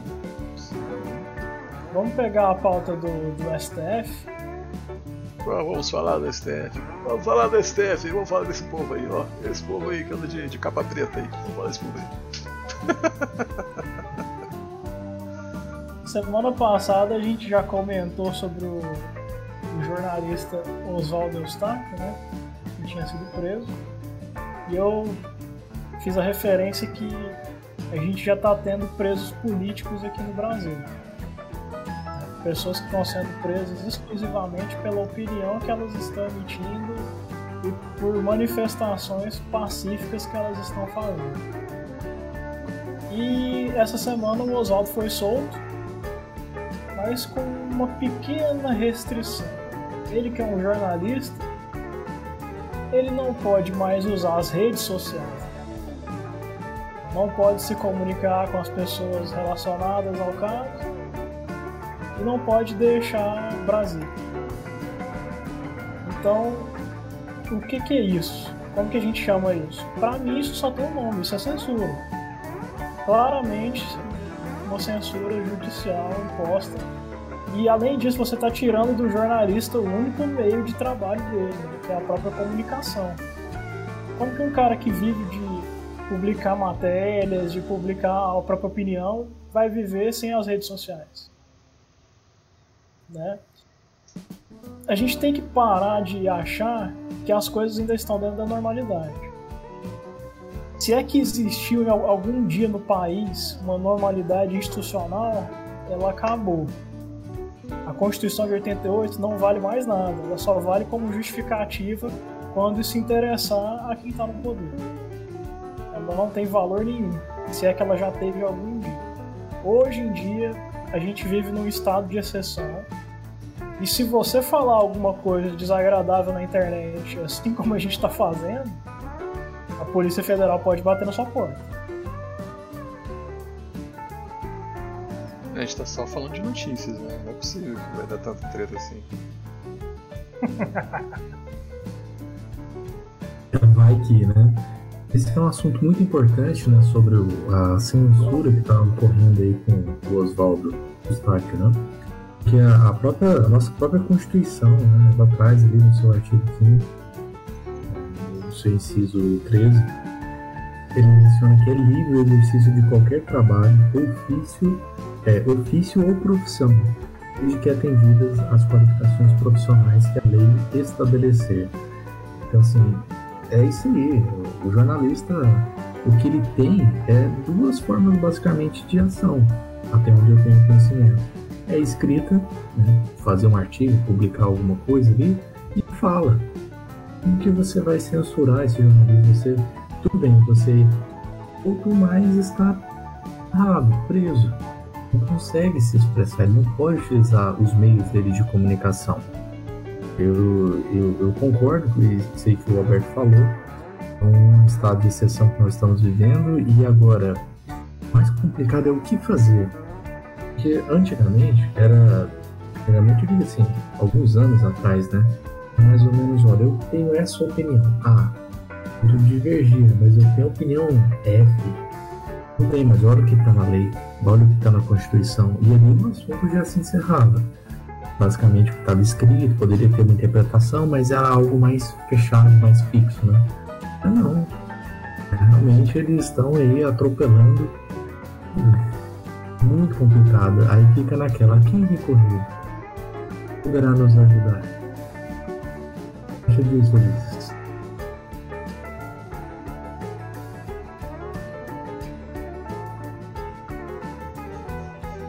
É, assim, a Constituição de 88 realmente não tá valendo uma cibalena vencida, né? Assim, vale uma moela furada. uma única tacada, se você teve uma restrição de liberdade de tá? liberdade de expressão, né? cerceamento ao direito de, de exercer o seu ofício, uma única implementada. Então, isso, isso, isso é, é, é absurda a situação brasileira em relação ao STF. O cara teve que, ir embora do país porque ele emitiu uma opinião dizendo que por ele os vagabundos que estão no STF, estou repetindo, os senhores ministros, estou repetindo somente o que disse o Ventral, né? Que o ministro lá conversa assim, né? o cara disse que que por ele prenderiam todos os vagabundos, né? Uma opinião bem interessante se concordar. Talvez eu concordasse com ela. Talvez eu concordaria com ela. Vou falar, concordo. Criar, né? Não vou falar que eu concordo não. Mas é isso, é um completo absurdo. O STF é uma instituição que merece realmente talvez um dia extinta, né? Talvez se fizéssemos esse teste, talvez eu concordaria que ela fosse. Mas vamos E ainda nessa, nesse tema aí de cerceamento de liberdade, né? Já vou até puxar a nossa próxima pauta, porque o Facebook removeu várias contas de, de apoiadores do Bolsonaro, várias páginas que eram ligadas ao Bolsonaro, alegando que eram contas que eram promotoras de discurso de ódio, de fake news, todos aqueles conceitos totalmente vagos, né, a gente não consegue exatamente saber do que, que se trata. Eu até tendo a, a, a dar um desconto, vamos dizer assim, para o Facebook, porque trata-se de uma empresa privada. Então, se você está usando a plataforma de uma empresa privada, você tem que seguir as regras. O grande problema é que essas regras, na verdade, elas não existem. Ou se elas existem, elas são totalmente vagas, totalmente distorcidas para que caiba a interpretação mais interessante, porque convém ao Facebook dizer que ele é neutro politicamente, ele não toma uma posição. Mas na prática, a gente vê que essa posição ela existe sim. A gente vê que o Facebook tende a, a favorecer as pautas que se dizem progressistas, né? porque na verdade progresso não tem nada, e rejeitar pautas conservadoras, pautas libertárias, né, pautas mais alinhadas com, com, o governo atual. E dentro de, desse contexto, né, chegou para o Facebook uma, uma suposta uma pesquisa que afirmava que essas contas estavam propagando fake news, propagando discurso de ódio e tudo mais. Mas se a gente for ver quais são essas contas de fato, a gente vê que eram contas que produzem memes, né, piada, conta satírica, que na verdade a função era gerar o engajamento através do humor. Né? Tem o Se você for ver, é até engraçado. Tem o Bolsonaro Opressor 2,0, Bolsoneia, Bolsonaro News. É, essas contas que a gente vê, você dá uma risada e passa pra frente. Entendeu? E agora eles querem dizer que isso aí tá, tá manipulando a opinião pública. Essa narrativa de fake news também já me deu nos nervos. viu? É, é- é uma sacanagem isso que estão fazendo e é no mundo inteiro. Estão usando esse pretexto para cercear a liberdade de um dos lados apenas. Então, mesmo o Facebook sendo a partir do momento que ele diz que ele é neutro, ele te atrai para a plataforma dizendo que é neutro, ele tem que manter esse contrato. Então, trata-se de uma quebra de contrato do Facebook que está sendo usada politicamente para atacar o Bolsonaro.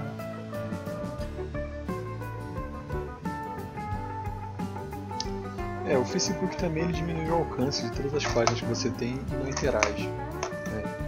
Aí o que é uma tremenda babaquice. Às vezes você tem as páginas lá porque você quer. Você não precisa gostar, você quer saber o que está acontecendo. Tipo, você é de direita, mas você quer ouvir notícia de esquerda, você é da esquerda, você quer notícia da direita. Entendeu? Às vezes você quer seguir alguma coisa ali que você acha interessante, né? E outra, não importa se você gosta ou não? O que você quer, se deu like ali, deixa o trem ali, bicho. Sabe qual é? Já não basta ele diminuir o alcance por causa dos, do- das publicações no algoritmo. Aí agora que agora que diminuir, diminuir é, para definir seu gosto. Definir seu gosto. Que uma coisa é Uma você coisa gerar é bolha. você gerar bolha. Eu tô com retorno, eu que tá aberto. Tá aberto. Deixa eu ver quem tá sendo. É Ulisses. É Ulisses. Eduardo caiu. Obrigado, Eduardo caiu. Obrigado, Ulisses. Eu tinha caído, voltei. É, tá saindo retorno. Então, uma coisa é você ter, tá na bolha, porque infelizmente você vai acessar o computador, aí você tá logado no Facebook, você tá logado no Google, as suas pesquisas, seus dados, as coisas vão, vão, vão caminhando com os algoritmos para cima de uma bolha é, que você tá. Outra é o cara te obrigar literalmente a viver na bolha, entendeu? Porque aí você nem o que você escolheu, sabe? Entendeu? Independente se você gosta ou não, mas você escolheu, você tá ali, tá ali, deu like, segue por algum motivo, né? Sabe? O cara deixa você ver o, o conteúdo, ele pega e esconde. Palhaçada, mano. E- O Facebook vai acabar, cara, simples assim. Não acabou porque tem dinheiro demais, comprou outras redes sociais, sabe? Mas é tanta babaquice acontecendo, e, sabe qual é? Que uma hora vai dar merda, simples assim. É, um dos vários problemas aí que eu vejo com essa questão do, do, do Facebook, a verdade é claramente aonde que ela ataca, né? Onde que realmente são as páginas que estão sendo arrumadas. Tem aí aquelas páginas de movimento sem terra, que comemora invasão de terra, comemora às vezes matar animais, essas coisas, né? E é. E censura não acontece. Então, é algo que realmente tem que ficar muito atento. O, o Facebook, realmente, eu acho que ele é uma plataforma. Ah, outro detalhe. O que importa é muito a narrativa, né? Uma, uma informação dessa, como está na, na nossa pauta aí, né? Que o Facebook roubou muitas contas ligadas ali a apoiadores de Bolsonaro, mas a narrativa é passada como contas do Bolsonaro, do grupo do Bolsonaro, do gabinete do Bolsonaro, já passam com essa informação. Essas contas foram derrubadas. E querendo colocar que tá vendo a eleição só por causa disso, né? Esse é o motivo, mas se for analisar a, a verdade, tem a campanha da pessoa que foi cancelada, que foi assim, condenada pelo TSE por propagar fake news, propagar essas mensagens duvidosas, foi a campanha do Haddad uma, uma breve pesquisa no Google aí é possível identificar essa informação. Então, o que eu percebo muitas vezes é o seguinte: não importa a verdade, o que importa é a narrativa. né? e quem, quem está contando essa narrativa. Isso é, o- é o que mais importa.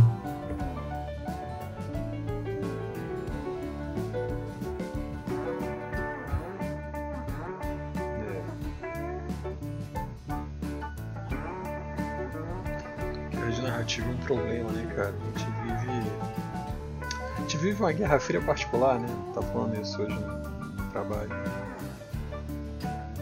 Que os dois lados têm, sua história, né? Temos uma cortina de ferro pra chamar de nossa, né? Vamos dizer assim. E até o. como é que fala? Até o- o- os comunistas a gente tem de estimação, né? Vamos dizer, entre aspas. Independente de qualquer, qualquer opinião, qualquer situação de corrente filosófica, tá aí. né? Pelo menos do- na pior das hipóteses, o termo chulo na boca do povo. Mas é essa coisa, guerra de narrativa é isso. E, é prejudicial porque é um problema político, um problema social, um problema de saúde, de segurança. Então sempre tem dois lados, né? Você sempre demoniza um lado em favor do outro. Só que ninguém, ninguém faz pra estar certo, só faz por interesse escuso, tá ligado? É o que eu falo do paradoxo do bom senso. Toda solução no de Brasil que sabe o mundo depende da boa vontade da honestidade de terceiros. Que devia ser o básico as pessoas terem isso. Entendeu?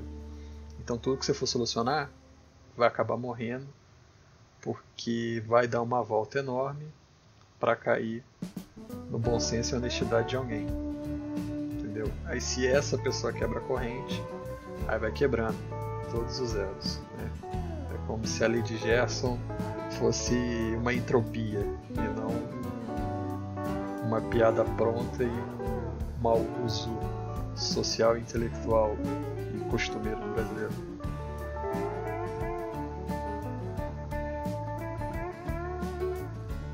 Desculpa, gente, não era pra ficar triste não, podem falar.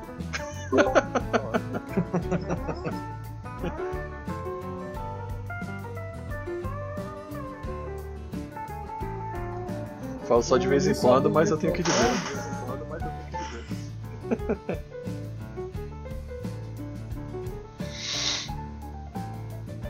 Ulisses, você quer comentar esse tema ou vamos passar pro próximo?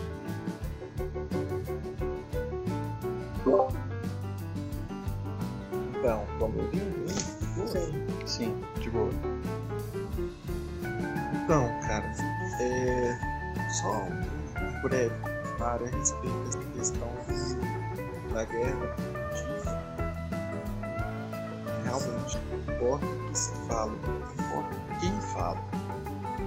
O problema é na narrativa. E a narrativa da vez agora, por parte dos progressistas, socialistas, eu tava vendo isso é, ao último de comunicação, na parte da manhã eu gosto muito de ouvir a Rádio Jovem. Que hoje lá tem dois como, falou assim, eu me lembro do nome falou assim, ah, essa história de comunismo, isso é loucura desse povo, quem que quer o comunismo? É um absurdo pensar em comunismo. E o outro falou assim, é, e socialismo, as pessoas têm que entender que socialismo é querer o bem-estar das pessoas, é fazer, fazer a justiça social, né? Que os ricos ajudem os pobres a viverem melhor e assim todo mundo vive harmonioso. E a outra terceira virou e falou assim, mas é esse negócio comunismo, isso aí é piada, nunca é comunismo. Bicho, tudo que eu queria era estar naqueles bichos naquele momento, virar pro cara ah, ninguém quer comunismo não, não. Fala isso lá pra China. Não. É o, pa- o país mais populoso do mundo. E tem comunismo implantado. Aí eu vou falar, ah, mas lá é mais capitalista que o Brasil, tem um mercado mais aberto. Aí eu falo igual o Olavo de Carvalho. Carvalho. E daí, porra? Entendeu? Porque é aberto, beleza, mas você vai lá ver se sua cara não é escaneada, tudo quanto é esquina, tem um puta controle social. Essa semana a China queimou uma porrada de livro que, que, que insurgisse aí a, a questão de Hong Kong, né? Assim, Cara, a narrativa é essa, comunismo não, não é perigo, é coisa de louco, tá falando de comunismo, né? E aí a narrativa é essa, que use-se as redes sociais para usar essa narrativa contra o comunismo doida e fomentar gabinete de ódio, extremismo e extrema direita que vai detonar a humanidade. Certo? Já que você puxou o assunto da China, eu vou até atropelar nossa pauta aqui e já vou para puxar a pauta internacional porque a gente ia até fazer um paralelo da China. Né? Semana passada a gente falou sobre Hong Kong, falou que a China está impondo uma lei extremamente agressiva, extremamente draconiana lá, né? mas afinal de contas, quem é a China? Essa semana saiu uma matéria no, jornal de Goiás aqui, dizendo que a China está se abrindo, está fazendo reformas, assim, com um tom muito positivo, né? Relatando que a China está procurando mais comércio com os países do Ocidente, que a China está é, tentando incentivar suas empresas. E sempre que se fala da China, a gente parte logo para o aspecto econômico. Né? A China é um grande parceiro comercial. Mas a gente precisa entender de fato quem é a China, porque é, a gente imaginou que a partir do momento que a China abrisse o mercado, a própria liberdade de mercado iria fazer com que eles abandonassem o comunismo não, não foi isso que aconteceu, na verdade foi o contrário. O livre mercado enriqueceu a China e ela usou essa riqueza que ela conseguiu para poder fortalecer o seu autoritarismo interno e para poder é, ampliar o seu imperialismo em relação aos países que estão próximos ali da China. Isso culminou no que está acontecendo em Hong Kong. É, historicamente, a China é, vem de uma guerra de, de, etnias. Na verdade, não é uma guerra de etnias, porque a maior etnia lá é chamada de etnia Han. É, eles têm uma ideologia que muito parecida com uma outra ideologia que a gente conhece, né, de que a raça deles, a etnia deles é superior. Então eles têm direito de dominar todo mundo. É, não sei se vocês conseguem identificar uma semelhança com uma, uma ideologia de um certo bigodudo aí, mas talvez seja uma mera coincidência. Isso faz muito sentido com aquele argumento da rota da seda, né? Com medo Exatamente. agora. Dentro desse contexto, a China foi é, dominada por Mao Tse Tung, né, com as reformas ruralistas lá, com, com as, as, revoluções que partiam a partir do campo, né? E passou pelo período mais sangrento da sua história. Mas essa ideologia ela nunca foi abandonada. Então, o comunismo que surgiu na China, a partir da década de 50 ali, com o Mao Tse Tung, ele tem essa nota de racismo, ele tem essa nota de superioridade racial. Então, a gente consegue é, supor ali como que é a mentalidade do, do governo chinês. Na década de 80, né, como, como eu já mencionei, a gente teve uma abertura para o mercado, mas essa abertura não levou a uma abertura política. Ela levou a um autoritarismo muito maior. Hoje em dia a gente sabe que a China tem uma extrema capacidade de controle social, é o país mais fechado do mundo, é um país que vem expandindo seu território através do mar. Né? É, é, eles estão ameaçando ali Japão, Filipinas, Indonésia, a própria Coreia, né? Coreia do Sul, no caso. Porque eles estão construindo ilhas que diziam que eram ilha, ilhas artificiais, né? diziam que eram ilhas para pesquisa. Mas passou o tempo e eles lotaram as ilhas de armamento estão reivindicando o território, estão quebrando todos os tratados internacionais. A gente sabe que a China não é confiável em relação a tratados internacionais. E agora o último ato deles de, de agressão foi o que fizeram contra, contra Hong Kong. E o mundo está ciente disso.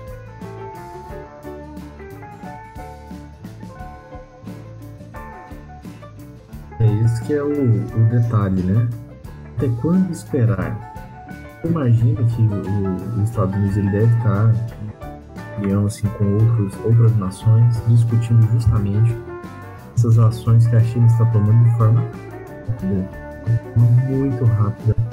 Está fazendo muita coisa, realmente. É, e não respeita os tratados. O que aconteceu de forma recente aí é a, a invasão, né? Governo mandou parte ali do, do território de Butão. Um, algo extremamente gritante o que ela está fazendo, ela está expandindo de forma muito rápida. Eu, eu espero realmente que tomem medidas é, o mais rápido possível. Porque, afinal, né, se for analisar, o que a gente está vivendo agora, cara, não tem para onde tirar. É por causa da China devido à grande irresponsabilidade, essa, essa cultura. Eles falam, né? Cultura, esse hábito, ah, é cultura de comer morcego, comer isso, comer aquilo. Isso começou justamente na época lá do Mao Tse Tung, né? Uma grande recessão econômica, eles tomaram as, as propriedades privadas, o Estado tomou as propriedades privadas gerou uma grande recessão, muita fome, as pessoas tiveram que partir para isso aí, rato, barata, cedo. Então, assim, devido a essa grande irresponsabilidade, isso que é o comunismo, gerou realmente essa realidade que a gente está vivendo agora, confinados dentro de casa. É um país que não respeita os outros, as outras nações, não respeitam os tratados internacionais.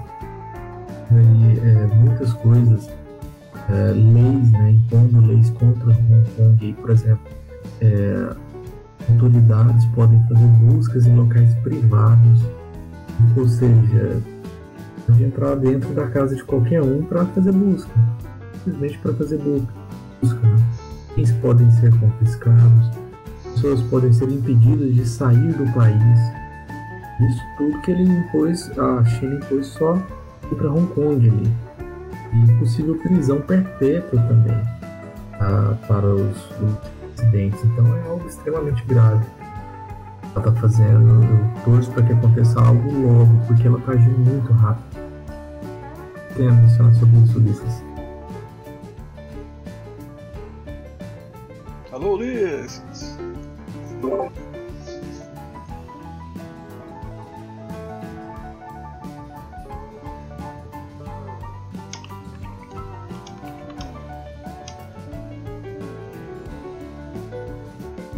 Vai você então, né? Qual a sua opinião?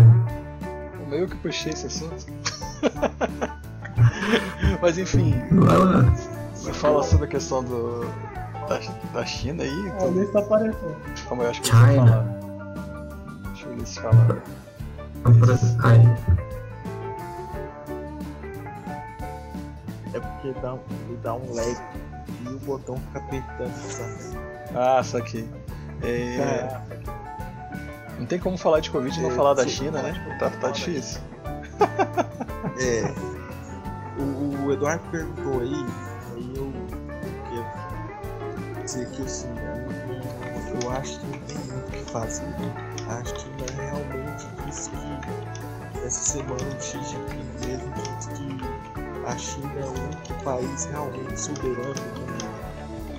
E aí alia-se com Alberto expôs aí sobre essa questão ética de ideia racista e ideia de supremacista e aliada é, a essas estratégias de expansão e opressão a países vizinhos, né?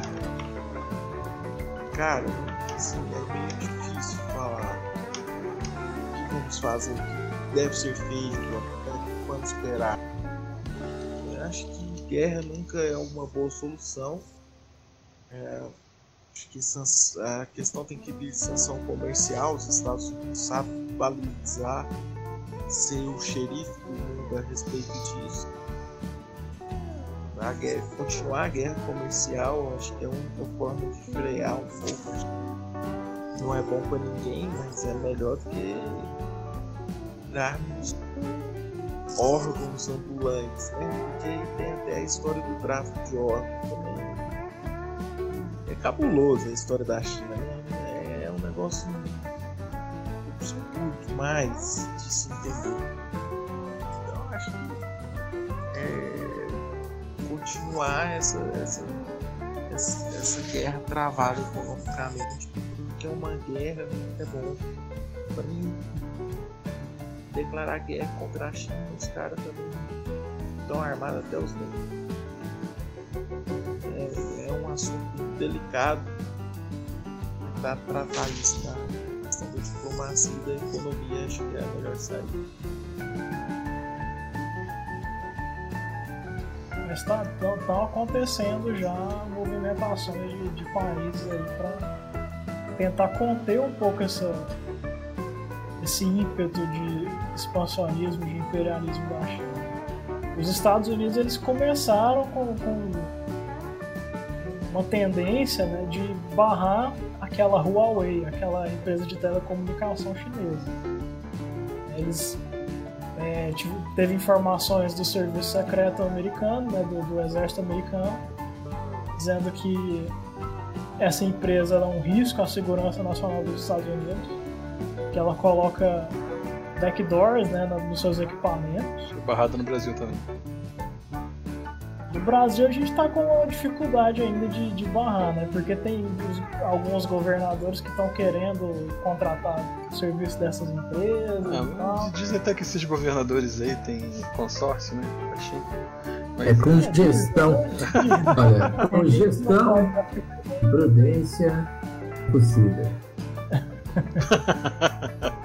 Sofisticação. Outro que tomou também medidas drásticas, que está prometendo medidas drásticas contra a China é o Reino Unido, que também está manifestando interesse em não mais ter contrato com a Huawei. A União Europeia já manifestou também que é, essa empresa pode ser um risco à, à segurança dos países. né? A França já, a- já alertou a China pelos, em relação aos problemas com com as medidas que está tomando em relação a Hong Kong. O Canadá também já tomou medidas, já suspendeu extradições de, de Hong Kong, ou seja, se alguém for preso eh, no Canadá, se, alguém for, se algum cidadão de Hong Kong for encontrado no Canadá, eles não vão extraditar para Hong Kong, porque eles já sabem o problema que vai acontecer para aquela pessoa. Eh, A Austrália também fez o mesmo, então está acontecendo um movimento de pressão para que a China recue um pouco né, nessa postura. Eu não sei se vai ser suficiente, mas pelo menos a gente está vendo alguma movimentação aí. Cara, a, a Amazon proibiu os funcionários de usar o TikTok, pra você ter ideia. E tá rolando uma possível. Uma possível proibição do aplicativo nos Estados Unidos. Já foi proibido na Índia, né?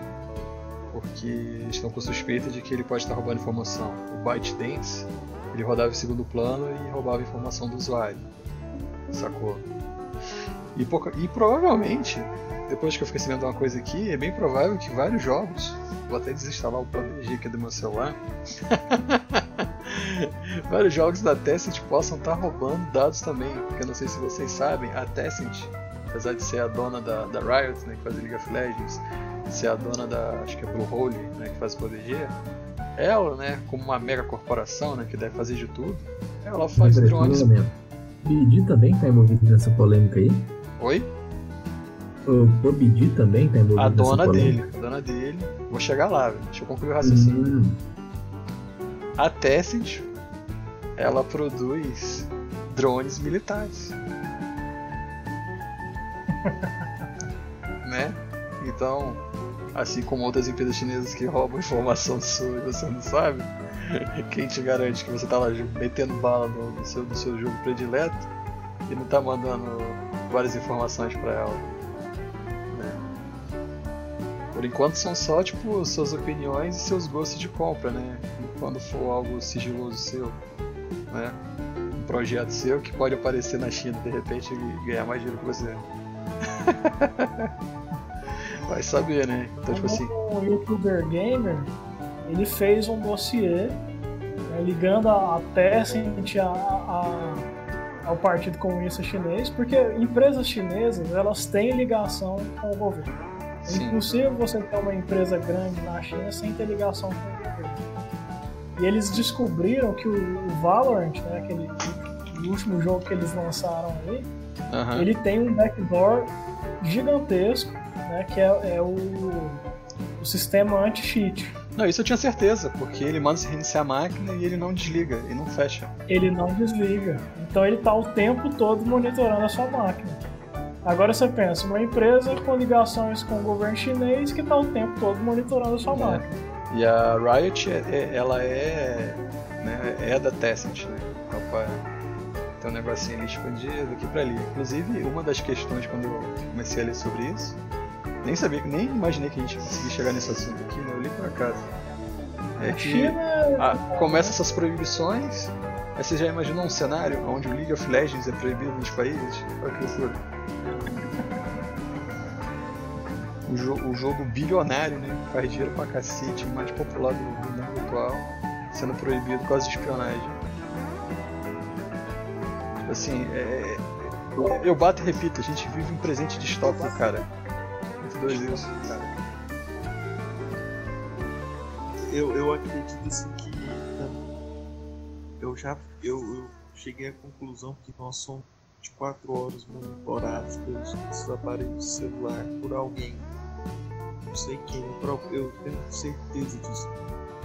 Porque eu falei, eu falei uma coisa com alguém. Se eu, aconteceu comigo, tipo, eu falei alguma coisa com alguém, uma coisa que eu nunca havia feito uma pesquisa no Google.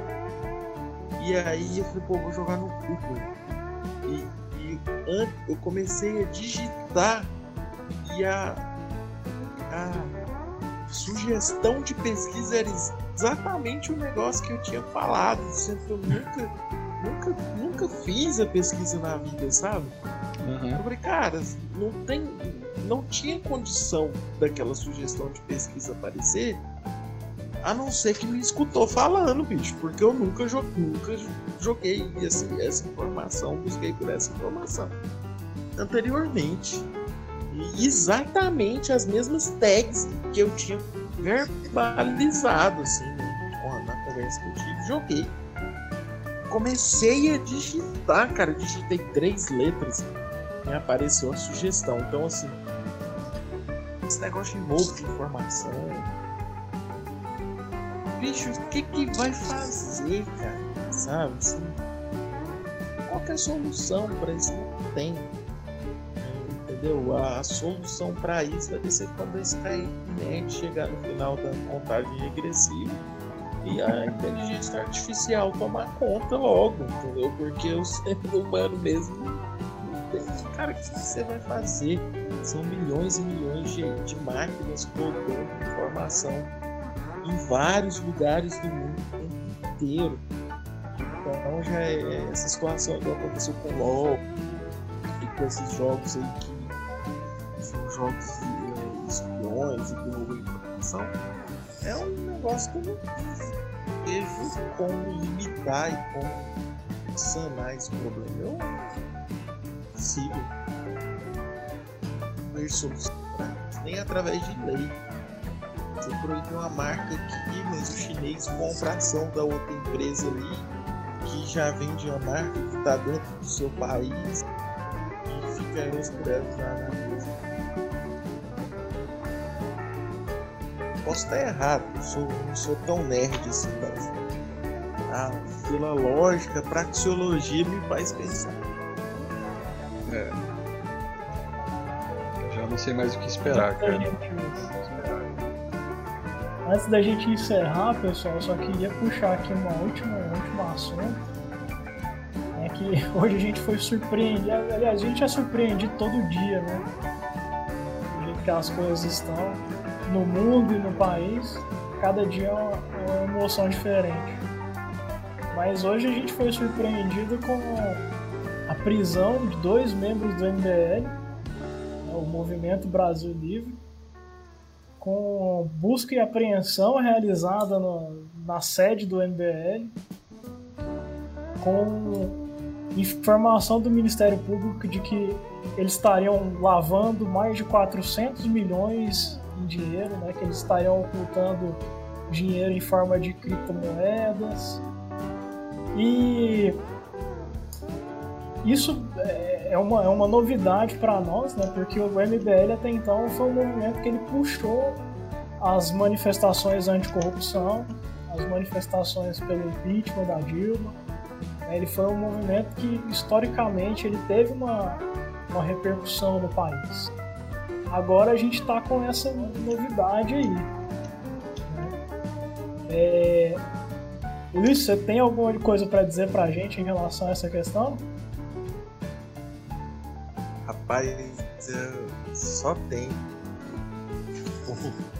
Eu acho que, cara, é, ele. Eu acho que histórico aí com ele, alguns anos atrás, e pude entender como ele funciona. Entendendo como ele funciona, eu quis ser parte dessa engrenagem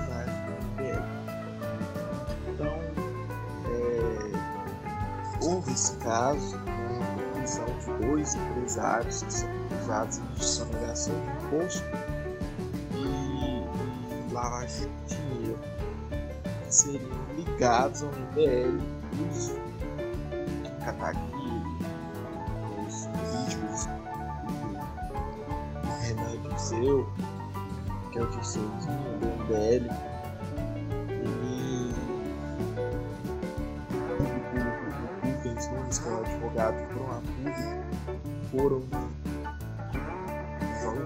de manhã no Jornal Nacional, depois na Globo, dizer que esses dois membros não, é, não são membros, essas duas pessoas não são membros do MBL. Né? Um deles é o Luciano Ayanque, o nome do cara, é o pseudônimo, se chama Carlos, mas é o Luciano Ayanque, era um blogueiro de São Paulo, do qual o MBL se vazou a vida inteira e a vida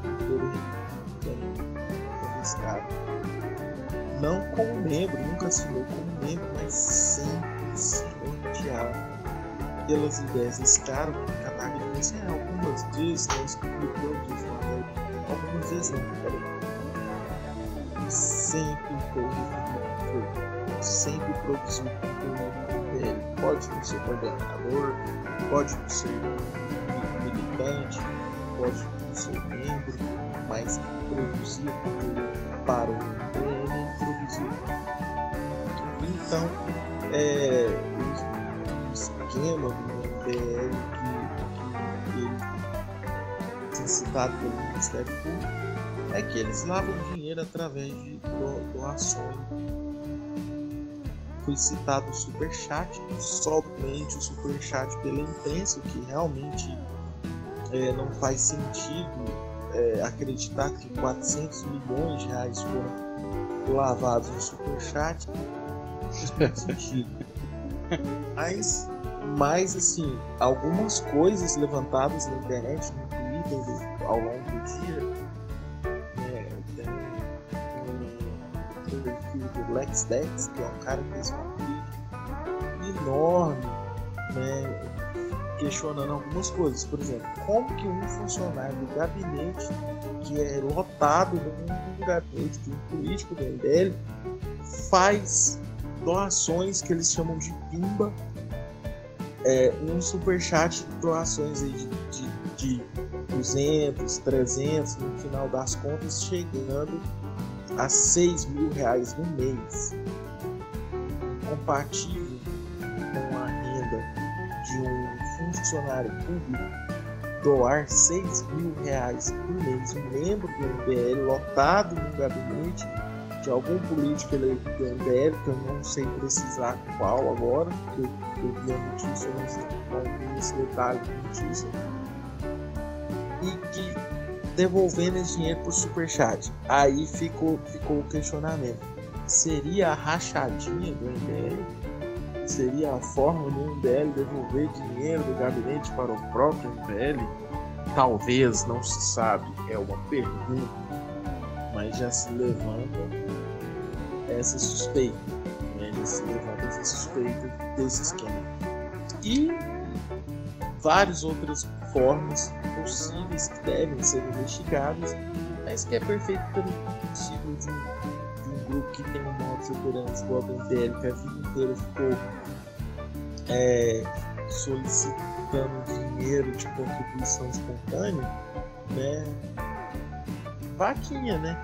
Tem uma forma né, de lavadinha do que vaquinha. Né? Então assim, não sei se é a, a prática deles, mas é, agora é a hora do follow the money, siga o dinheiro, veja a origem, vez de que se investir, né? E que se puna. E se na pior das hipóteses, né, onde a fumaça a fogo, o próprio Luciano essa semana fez um tweet que ele diz assim: Voltei para a esquerda, lugar da onde eu não deveria saído.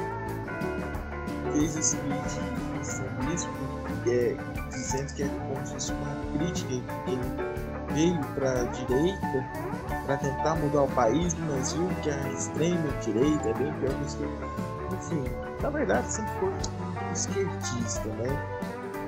E assessora e produz conteúdo também para Joyce Hasselman e Alexandre Frota, conforme o próprio tweet dele lá, que a, a grana que ele ganha é compatível com os trabalhos que ele presta, inclusive para Joyce Hasselman e Alexandre Frota. Todas essas são informações que estão no tweet né, inclusive informações do próprio Luciano Vamos aguardar cenas próximos capítulos. Uma coisa é certa, o MBL derreteu, né, cara? É um movimento de liberal não tem nada, né? não é um movimento, ele é um projeto de poder. As pessoas viram uma, uma brecha é, aproveitaram ainda a necessidade que o Eduardo falou lá no início lá que o povo brasileiro tem de herói, né, de salvadores da pátria, sempre tem necessidade. Aproveitaram a brecha né, e agora estão né, elegeram seus políticos vários estados federal aí elegeu o Kim aqui e agora tem é, uma máscara caída aí, né? Porque as pessoas estão vendo né? bem assim acabando toca pelo lado do MBL. Que é por aí, vamos ver o que vira, quem está se divertindo, Rodrigo Constantino, que está aí as fartas e rusgas com o MBL há alguns meses. Né? É isso uma deve conectar, né? A gente não compatível, né? de tudo indica, as investigações não está sendo compatível a questão da relevância que tem o MBL hoje em dia. Ele não tem mais a mesma relevância, perdeu muitos seguidores. Então, isso está um pouco estranho Outra questão, quem está investigando é a Polícia Civil, então não é nada que venha questionar sobre a STF, interferir em algo. Ou seja, não tem nada a ver com isso. É uma investigação que está né, acontecendo. Seria da Polícia Civil, então junto com o Ministério Público e a Receita Federal. É algo totalmente, que dizer, surgiu e foi verdadeiro. É, é a palavra que eu vou usar? Elemento surpresa. Surgiu assim, nem eles também contavam que surgiu essa, essa investigação. Eles já fizeram live, né? não sei se vocês acompanharam, mas eles fizeram algumas lives para justificar que quem quer família, falam que não tem nada a ver. Aquele mesmo argumento. Eu vou mostrar para vocês verdade, verdade que tudo isso não passa mentira. Cara, vou mostrar, sabe, aquela, aquela, aquele apelo realmente, né? E eu quero, cara, seja investigado até o fim. Assim como questão do, do Laranjal, do PSL, assim como a questão de rachadinhos, tudo, tem que ser investigado até o fim, não precisa de você vir verificar, né? Nesse caso, a, tudo indica que é um devido processo legal, né? Tem a participação do Ministério Público, tem a participação da polícia, tem a participação da Receita Federal. Então, se eles autorizaram, eu imagino que sair alguma coisa desse mato aí. Mas vamos aguardar os próximos capítulos. Eu acho interessante que a gente ouviu falar de um valor de 400 milhões. Né? Muita coisa, né? que o Ministério Público não ia jogar esse valor assim ao vento. Deve ter pelo menos algum documento para vazar essa informação. Ah, sim. Eu não sei, eu não, não conheço o MBL por dentro, mas eu acompanhei eles desde 2015, né? Desde quando o Brasil aí teve um grande despertar pro lado da política. E eles realmente foram importantes. né? Eles foram importantes de várias formas. Eles popularizaram ideias de economia de mercado, né? popularizaram pensadores como Milton Friedman, até mesmo Mises, eles falaram de Mises. Então eles aj- ajudaram a popularizar algumas ideias que são muito importantes num país tão estatista, tão patrimonialista quanto o nosso, né? onde tu, tudo que você, qualquer problema que você tenha, a primeira solução que você pensa é que o governo tem que resolver. Então eles foram importantes nisso. Mas a partir do momento que eles começaram a se envolver com a política, né, no momento do impeachment, eles foram lá conversar com os deputados, com o Rodrigo Maia, foram conversar com o Eduardo Cunha. Nesse momento aí já começou a complicar a situação. E eles foram progredindo ou regredindo né, e se aproximando cada vez mais da esquerda.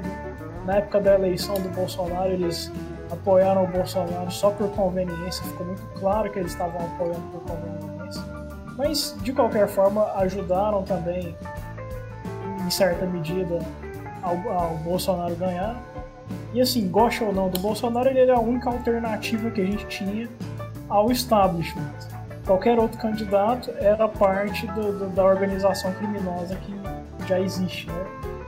Ou, ou indire- indireta ou indiretamente. Então, eles foram importantes sim, mas também ficou claro que eles se perderam no meio do caminho, né? E a partir do momento que o Bolsonaro entrou no governo, eles passaram a ser é, é, contrários, passaram a oferecer uma oposição assim até meio sem sentido, né, porque eles tinham apoiado no início, e passaram a ter ligações com, com pessoas que estavam organizando aquela CPI das fake news, né, que o Luiz citou aí a Joyce Hassman e o Alexandre Frota. Então, me parece que isso tudo, de alguma forma, pode ter uma ligação nos bastidores e pode ser que a gente encontre aí o fio da meada para desenrolar todas essas complicações que aconteceram durante os primeiros um ano e meio de governo Bolsonaro aí, né, para a gente entender se realmente existia algum problema ali, alguma conspiração, né? A gente já fala em conspiração, já pensa que é maluco, mas conspirações existem. Pode ser que tenha existido alguma nesse caso aí. né? Quem conhece mais o movimento tem levantado essa questão. Então, eu acho razoável a gente questionar. Né? Como diz o Arthur Duval, né? o Arthur do Mamãe Falei, vamos questionar tudo. Ele também foi um cara importante. Né? Ele foi um cara corajoso que apanhou da esquerda, que entrou no meio dos caras, que mostrou a hipocrisia. E a gente adorava ver aqueles vídeos dele. Porque era uma coisa autêntica, uma coisa necessária de se fazer. Então, o MBL teve sua importância, mas ele se perdeu ao longo do caminho. E se ele entrou na, na área de cometer crimes, aí é um caso de polícia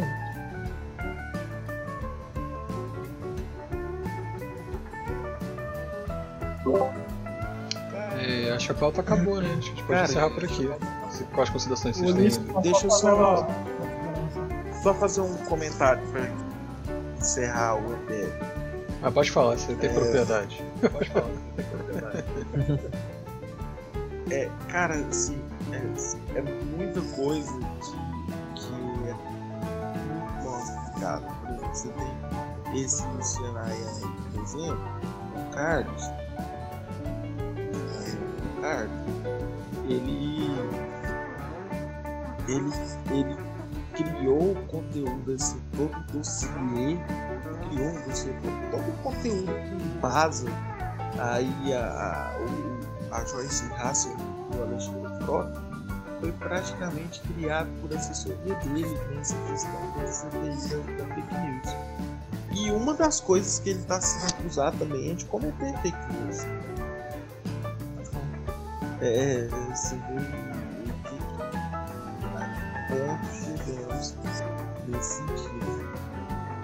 E outra coisa é que assim, o MBL ele teve uma grande importância, eu fui entusiasta do MBL, tem história para contar sobre o MBL, tá muito bem documentado, guardado sobre o MBL, para expor o momento certo. entendeu?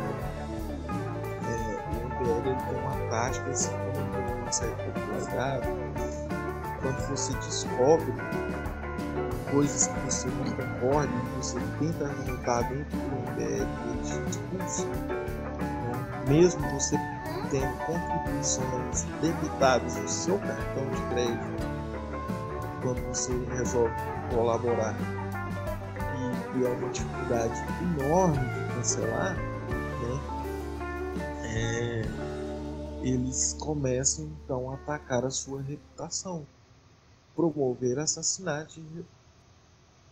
Então todo mundo que discorda do MBL, sai do MBL na vida, ele, primeira coisa, se ele começar a falar que saiu do MBL, o primeiro argumento deles é é um oportunista que queria usar o MBL como trampolim para se eleger ou se autopromover.